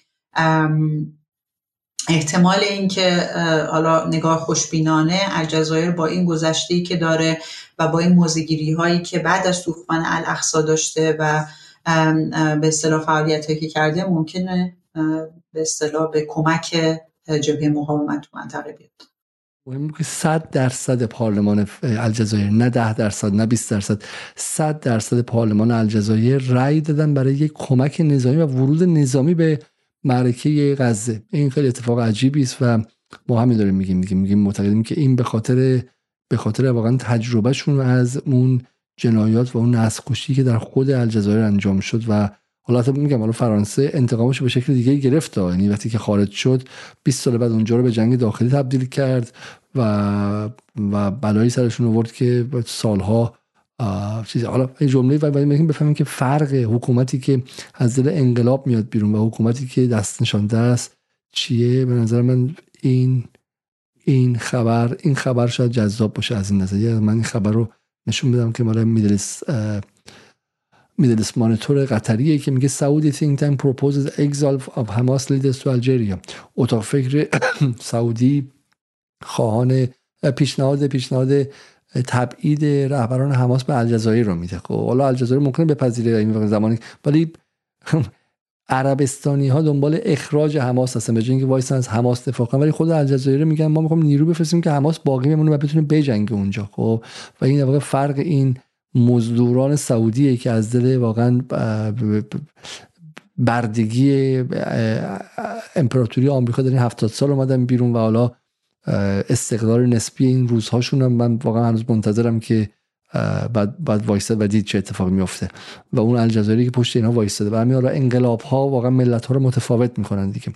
اما برسیم به پایان برنامه خانم لاریجانی و درس هایی که از این قضیه می‌گیریم. درسی که اولش که واقع درس های درس های اصلی که ما اینجا گرفتیم این بود. این بود که چگونه تاریخ رو شستن و پیدا کردنش هم کار آسونی نیستش.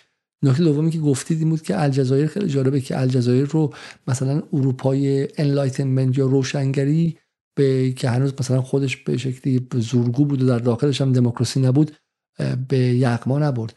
بلکه فرانسه پسا انقلاب بود. همون انقلابی که آقای علوی تبار میگه که شعار ما آزادی برابری آزادی برابری انقلاب فرانسه است. ما خودمون رو ادامه انقلاب فرانسه می‌دونیم. انقلاب فرانسه برای مردم خودش آزادی برابری برادری می‌خواست. همزمان شمال آفریقا رو نابود می‌کرد و بقیه کشورهای جهان هم استعمار می‌کرد. و این نکته خیلی مهمیه دیگه. یعنی پروژه اروپایی غربی آزادی خواهی و حتی برابری خواهی تکرار می‌کنم آزادی خواهی و حتی برابری خواهی هم لیبرالیسمش هم اشکال سوسیالیسم غربی خب برای خودشون بود. وقتی به خارج اروپا و خارج غرب مرزهای غرب می‌رسید رفتارش متفاوت می‌شد دیگه. برای همینی که ناپل اون پسر بزرگ انقلاب فرانسه میاد و شمال آفریقا رو به توبره میبنده. این نکته نکته خیلی خیلی مهمیه. و نکته بعدی که شما گفتین برای من درسی بود این بود که چگونه اینها رو بربر کلمه بربر کلمه یونانیه که به عنوان غیر یونانی گفته می‌شد و بعدا توسط رومن ها و رومی ها به عنوان غیر رومی گفته می‌شد. اما این تصویر از شمال آفریقا که سری کشور عقب مونده بدبخت بیچاره بودن ما واسهشون تمدن بردیم رو به جاهایی گفتن که دو, دو هزار سال تمدن داشتن. شمال آفریقا تمدن داشت درجه نوردی داشت هنر داشت فرهنگ داشت حکمرانی داشت دانشگاه داشت و شهرنشینی داشت حکمرانی داشت و غیره. و اینها رو برای همین در تصویر همینها رو بدبخت و بیچاره جلوه دادن و غیره. نکته بعدیش نقش یک جانشین در واقع وطن گزین ها بودش که این عرب به که فرانسویایی که اونجا مقیم رفت مقیم شدن آدمای مهمی مثل آلبرت کامو درست ژاک دریدا متولد چیز جز یهودیان متولد الجزایر. خیلی آدمای مهمی رو اونجا گذاشته بودن که اونها اون جنگ رو انجام بدن و و اینها به نظر همش درسه. و من یه چیزی که واقعا نمی‌فهمم اینه که ایرانی امروز چقدر از الجزایر می‌دونه؟ ایرانی امروز آیا می‌دونه که در مبارزه برای آزادی فلسطین الجزایر برادر و خواهرشه و باید با الجزایر متحد باشه؟ چند نفر از کسایی که الان این برنامه جدال رو می‌بینن یا بعدا می‌بینن با یه الجزایری تا به حال نامنگاری کردن با همدیگه سعی کردن که دعوتشون کنن. حتی جمیل بوپاشا در ایران قبلا حضور داشته. من چک کردم و با زرقامی هم دیدار داشته و به شکلی با ایران غریبه نیستش خب. و سال 2014 این سال 93 اومده ایران این آنانس فیلم جمیل بوپاشا به چینیه خب. ولی ولی واقعا ارتباط فرهنگی ایران و الجزایر چیه؟ چند تا از دانشگاه ایران با الجزایر رفته رفته آمد به حزب های ایران من میگم بخاطر این حزب اللهی که آخرین انقلابیایی که موندن. من مثلا حزب هم اون ریشوهایی که میرن 3 میلیارد 3 میلیارد می‌خورن تو جای دپش نیستن. نه نه بچهای که میان تو برنامه جدال حضور دارن رفقای خودمون خب که همشون هم برای چه آخر ما اجاره خونهشون موندن. واقعی رو داریم میگیم. اون تقلبی ها و فاسدین رو نمیگیم. نه بدنه واقعی انقلاب داریم میگیم. وقتی می‌خوان درس بخونن اونها هم چششون به اروپا است کی تال رفته الجزایر ببینید که آقا من می‌تونم اونجا دکترا بگیرم یا یک ارتباط فرهنگی رو باز کنم؟ چون ایران و الجزایر هر دو از انقلاب اومدن. در تمامی این کارهایی که در شورای امنیت و سازمان ملل شده الجزایر کنار ایران ایستاده. خب و بعد نگاه می‌کنی ارتباط فرهنگی چقدر قلیله چقدر کمه. خب چقدر ما از هم دیگه دور افتادیم. و اینجاست من برمیگردم به حرف سارا لاریجانی که اسرائیل و آمریکا با هم تبادل اطلاعات می‌کنن که آقا ما 51 سال پیش در کریسمس سال 1972 که می‌خواستیم مردم بیگناه ویتنام رو اینجوری سلاخی کنیم از این قوانین استفاده کردیم. شما از همین قوانین استفاده کنید این جلادان این آدم کشا با هم تبادل اطلاعات می‌کنن و ما و ما به شکلی مبارزان مقاومان و قربانیان این جلادها اینقدر از همدیگه دور افتادیم. یک بار به خاطر اینکه اون سنی من شیعم اون مسیحی من مسلمانم اون ویتنامی کمونیست من به شکلی کافر من توحیدی و غیره. به اشکال مختلف ما رو اصلا دور انداختم و نگذاشتم بفهمیم که ما تکه های یک بدن هستیم. به نام جنوب جهانی که داره مبارزه می‌کنه که این شمال زورگو رو بعد از 520 سال عقب برونه و جای نفس کشیدن برای خودش باز کنه. و به نظرم اصل ماجرا اینه. اصل ماجرا اینه که ما این فهم رو این خداگاهی تاریخیمون رو بویژه با آمدن آمریکا به عنوان ابرقدرت تنها سال 1990 تا حد زیادی از دست دادیم و چرخش نظم جهانی و لحظه گذار لحظه است که این خداگاهی شکل بگیره. بفهمیم که ما و الجزایری ها همسر نوشتیم ما و به شکلی ویتنامی ها همسر نوشتیم و این همسر نوشتی خیلی فراتر از اختلافات اختلافات نه تفاوت های فرهنگی ماست. اونها به واسطه اسلام سنی مبارزه می‌کنه. همونطور حماسی ها به واسطه اسلام سنی مبارزه می‌کنن اینور به اسم اسلام شیعه اونور به اسم سوسیالیسم چاوزی اونور به اسم الهیات مسیحی رهایی بخش و غیره و غیره. و هر کسی به زبان خودش و ما باید کنار همدیگه قرار بگیریم و برای همین سالهای پیش رو سالهای نزدیک کردن اینها با همدیگه است. دانشگاه تهران الان باید جایی باشه کنفرانس بعد از کنفرانس برای جنوب جهانی برگزار کنه و آدمهای این کشورها رو بیاره اینها رو حول غزه جمع کنه. نه اینکه فقط به شکلی روحانیان قوم و حالا به شکلی خودمون و خودمون و خودمون برم خوش باشیم و بعد احساس کنیم که هیچ کس به جز ایران برای غزه هزینه نداده چی می‌دونیم از هزینه بقیه؟ حالا این حرفای من به کنار اما خانم لاریجانی ما رو به ایران می‌خواد ببره و به اینکه این فهم استعماری ما از کجا میاد؟ قبل اینکه بریم سراغ این فهم استعماری ما که در واقع می‌خوایم در موردش صحبت بکنیم من به نظرم یه چیز دیگه ای که ما باید باز آقای علیزاده درس بگیریم و من خیلی توی آدمای دور بر خودم می‌بینم این ناامیدی است. الجزایر بعد از 130 سال استقلالش رو دوباره به دست آورد. ویتنام بعد از 140 سال استقلالش رو به دست آورد. نیروی مقاومت علیه این شکل از استعمار وحشیانه و غیر انسانی و کوچک کننده ساکت نخواهد نشست. همینطور فلسطین. من امید دارم. با دیدن تاریخ من امید دارم که مقاومت فلسطین تا استقلال فلسطین دست از مبارزه بر نخواهد داشت. اینم به نظر من یه چیزیه که نباید فراموش کنیم نباید ناامید بشیم. اسرائیل امروز گنده تر و وحشی تر از بریتانیای قرن 19 و فرانسه ابتدای قرن 20 نیست. و گنده تر و ترسناکتر از آمریکای بعد از جنگ جهانی دوم هم نیست. بنابراین حداقل نگاه من اینه شاید شما فکر کنید امیدوارانه است ولی وقتی شما به تاریخ مبارزات ضد استعماری نگاه می‌کنید به هر حال پیروزی با کسانی است که سرزمینشون اشغال شده. هرچند بعضی خیلی طولانی. اگر بخوایم برگردیم به این تصویر شما در واقع اینجا اون آقایی که اون وسط هست اون نماد انگلستان هست و در یک سمتش در واقع نماد حضورش در دریا هاست و یک سمت اندونزیه که تحت استعمار هلنده و یک سمت هم همین هندوچین یا در واقع مجموعه کشورهایی که ما امروزه اینا رو در واقع به لاوس، کامبوج و ویتنام بحث کردیم. بهش میگه که the baby holder یعنی این بعد بچه های این دوتا رو همسایه هاش رو نگه داره. همسایه هاش در واقع هلند و فرانسه رو. و میگه که انگار که من خودم به اندازه کافی دردسر ندارم. دردسر شما رو هم باید داشته باشم. و این دوتا بچه جیغ جیغ که ما قبلا اینو توی تصویر در مورد فیلیپین دیدیم. اینا چجوری در مورد کوبا همینجوری تصویر سازی می‌کنن. مجلات انگلیسی و آمریکایی.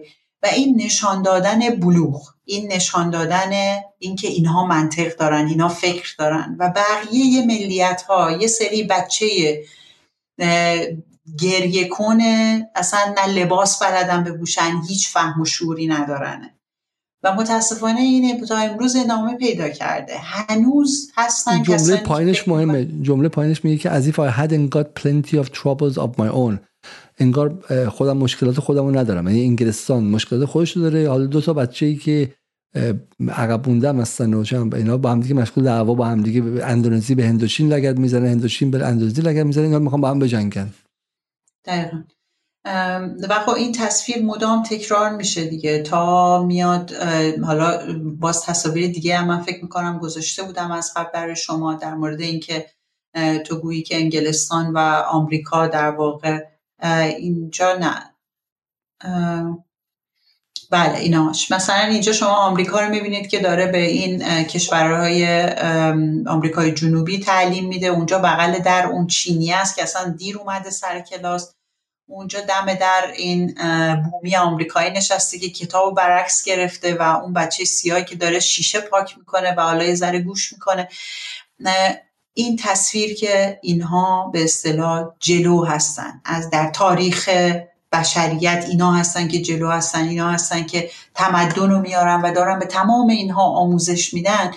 این تصویر تا حدی زیادی امروز به اشکال مختلف وجود داره. اینکه ما نمی‌تونیم خودمون رو مدیریت کنیم اینکه ما بابا ما دموکراسی بلد نیستیم ما کار اداری بلد نیستیم ما مونتاژ بلد نیستیم ما ماشین بلد نیستیم ما هیچی بلد نیستیم. این تصویر تصویریه که با تاریخ 200 ساله واقعا بر ما ساختن. از طریق حالا چیزی که ما امروزه بهش میگیم میدیا و در واقع حالا قبلا به شکل چیزهای مصور مجلات مصور و اینا می اومد که پر از این کاریکاتورا بود. حالا تو برنامه دیگه باز اشاره می‌کنیم به اصطلاح مجله هستش که March of Science تو انگلستان حتما به اون می‌رسیم که شما فکر می‌کنید تو مطالب علمی دارید توش می‌خونی ولی توش پر از مطالب اینچنینی هم هست. این در واقع اصطلاح معروف بار روی دوش مرد سفید هست که خیلی توی ادبیات غرب توی صد سال اخیر نمی‌دونم فارسیش از شما ترجمه بهتری دارین ازش ولی این سنگا روش نوشته سرکوب بربریزم همین که در موردش صحبت کردیم که در واقع یک ملیت رو تقلیل دادن. خرافات بیچارگی بدبختی و اون بالا بالا اون طلایی سیویلیزیشنه اون سنگ جلوی یا آلمان و فلان و اینان. حالا این انگلستان جلویی از آمریکا پشتیه و دارن یه سری کشور رو به اون سمت می‌برن. انگلستان داره هندیه و چینیه و اینا رو می‌بره که یه سری احمق و شما یه کلاه مراکشی هم می‌بینین اونجا. و دومی هم داره همسایه خودش و فیلیپینو به اون سمت حرکت میده. و این مجله جاج خیلی مهمه. یعنی توی ادبیات در واقع دموکراسی خواهی آمریکایی یکی از مهمترین مجلات مصوره. که شما مثلا احتمالا صفحه پشتش که مثلا سخنرانی جفرسون هست هنوزم تو ایران اون سخنرانی. ببین نگاه کن یارو مثلا در قرن 19 چی گفته؟ چه فهمی از برابری و انسانی داره؟ بعد شما ورق می‌زنی صفحه بعدش اینه. و ما هنوز نمی‌تونیم تفکیک کنیم که وقتی غربی ها در مورد تئوری های دموکراسی تئوری های آزادی برابری و غیر حرف می‌زنن در مورد ما حرف نمی‌زنن. ما رو باری بر روی دوش خودشون و تمدن خودشون می‌دونن. نه با این چیزه این ما بار بر دوششون نیستیم. یارو اومده اینا رو چاپیده از بین برده. همزمان هم تصویرش اینه که من این دارم این گاو گوساله ها رو می‌برم به بالا متمدنشون کنم و اینا از اون بالا به سر من می‌زنم و غیره. میگم همزمان که تو کشورشون داری قارت می‌کنی بعد احساس هویتشون رو احساس اعتماد به نفسشون رو احساس فرهنگشون رو هم از بین ببری. این خالی بودنه باعث میشه که به شکلی با اینها دیگه چم اینها دیگه توان جنگیدن نداشته باشن. حالا توی این فیلم فکرم فیلم The روم باید باشه. درست این رابطه این که اساس احتمالا داستان این اتریشی که بچه رو دختر جوان زندانی کرده و 20 سال اونجا زندانی بود اونجا بچه دار شد و غیره. خیلی قصه دردناکی ولی خب ساختارش ساختار مثلا یک رابطه مستر اسلیو و یک رابطه ابیوسی و آزارنده است. و اینجا آزاردهنده فقط شما رو زندانی نمی‌کنه. بعد بتونه شما رو از هویتی از خالی کنه که فکر فرار فکر آزادی خواهی فکر ایستادن رو از بین ببری تو رو باید تبدیل به یک جسم از بین رفته کنه دیگه. و این دقیقا نقش نقش اون غرب زدگی اینجاست. اینه که آل احمد اون کتابش همچنان به نظر من کتاب بسیار کلیدی است و همینطورم مجموعه کتاب های دیگه که ما بررسی خواهیم کرد در این برنامه آتی با خانم لارجانی و غیره. ولی نکته این که این الان تصویر همین تصویری که الان وجود داره. این تصویری که الان آمریکا و وزارت خارجهش و وزارت خارجه انگلیس دارن کمک می‌کنن که این مردم عقب مونده ایران رو ببرن اون بالا حقوق زنان رو بهشون بدن حقوق دیگر اندیشان رو بهشون بدن آزادی بیان بهشون بدن و غیره. این این نحوهی که مسیح علی نژاد برای مخاطباش تصویر می‌کنه.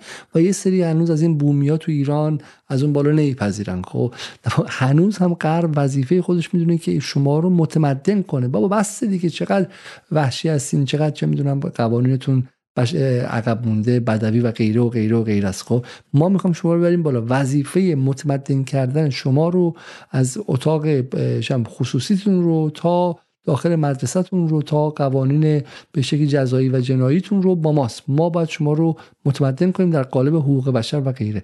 و این همچنان هم همچنان هم باقی بسیار خب اگر حرف پایانی از خانم لارجانی بفرمایید بکنه برنامه رو تمام کنیم. من دیگه فکر می‌کنم صحبت رو کردیم. می‌خواستم اون بحث به اصطلاح امید به مقاومت غزه حرف آخر باشه. ولی خب اون حرف رو هم که در موردش صحبت کردیم فکر می‌کنم. بسیار خب حالا من میگم اون کسایی که باید به شکلی از داخل دالان ها بیان بیرون و مقاومت کنن و به شکلی کار نظامی رو انجام بدن حتما این کار انجام میدن. اون کسایی که از یمن باید این کار کنن می‌کنن اونایی که از لبنان باید بکنن وظیفهشون انجام میدن.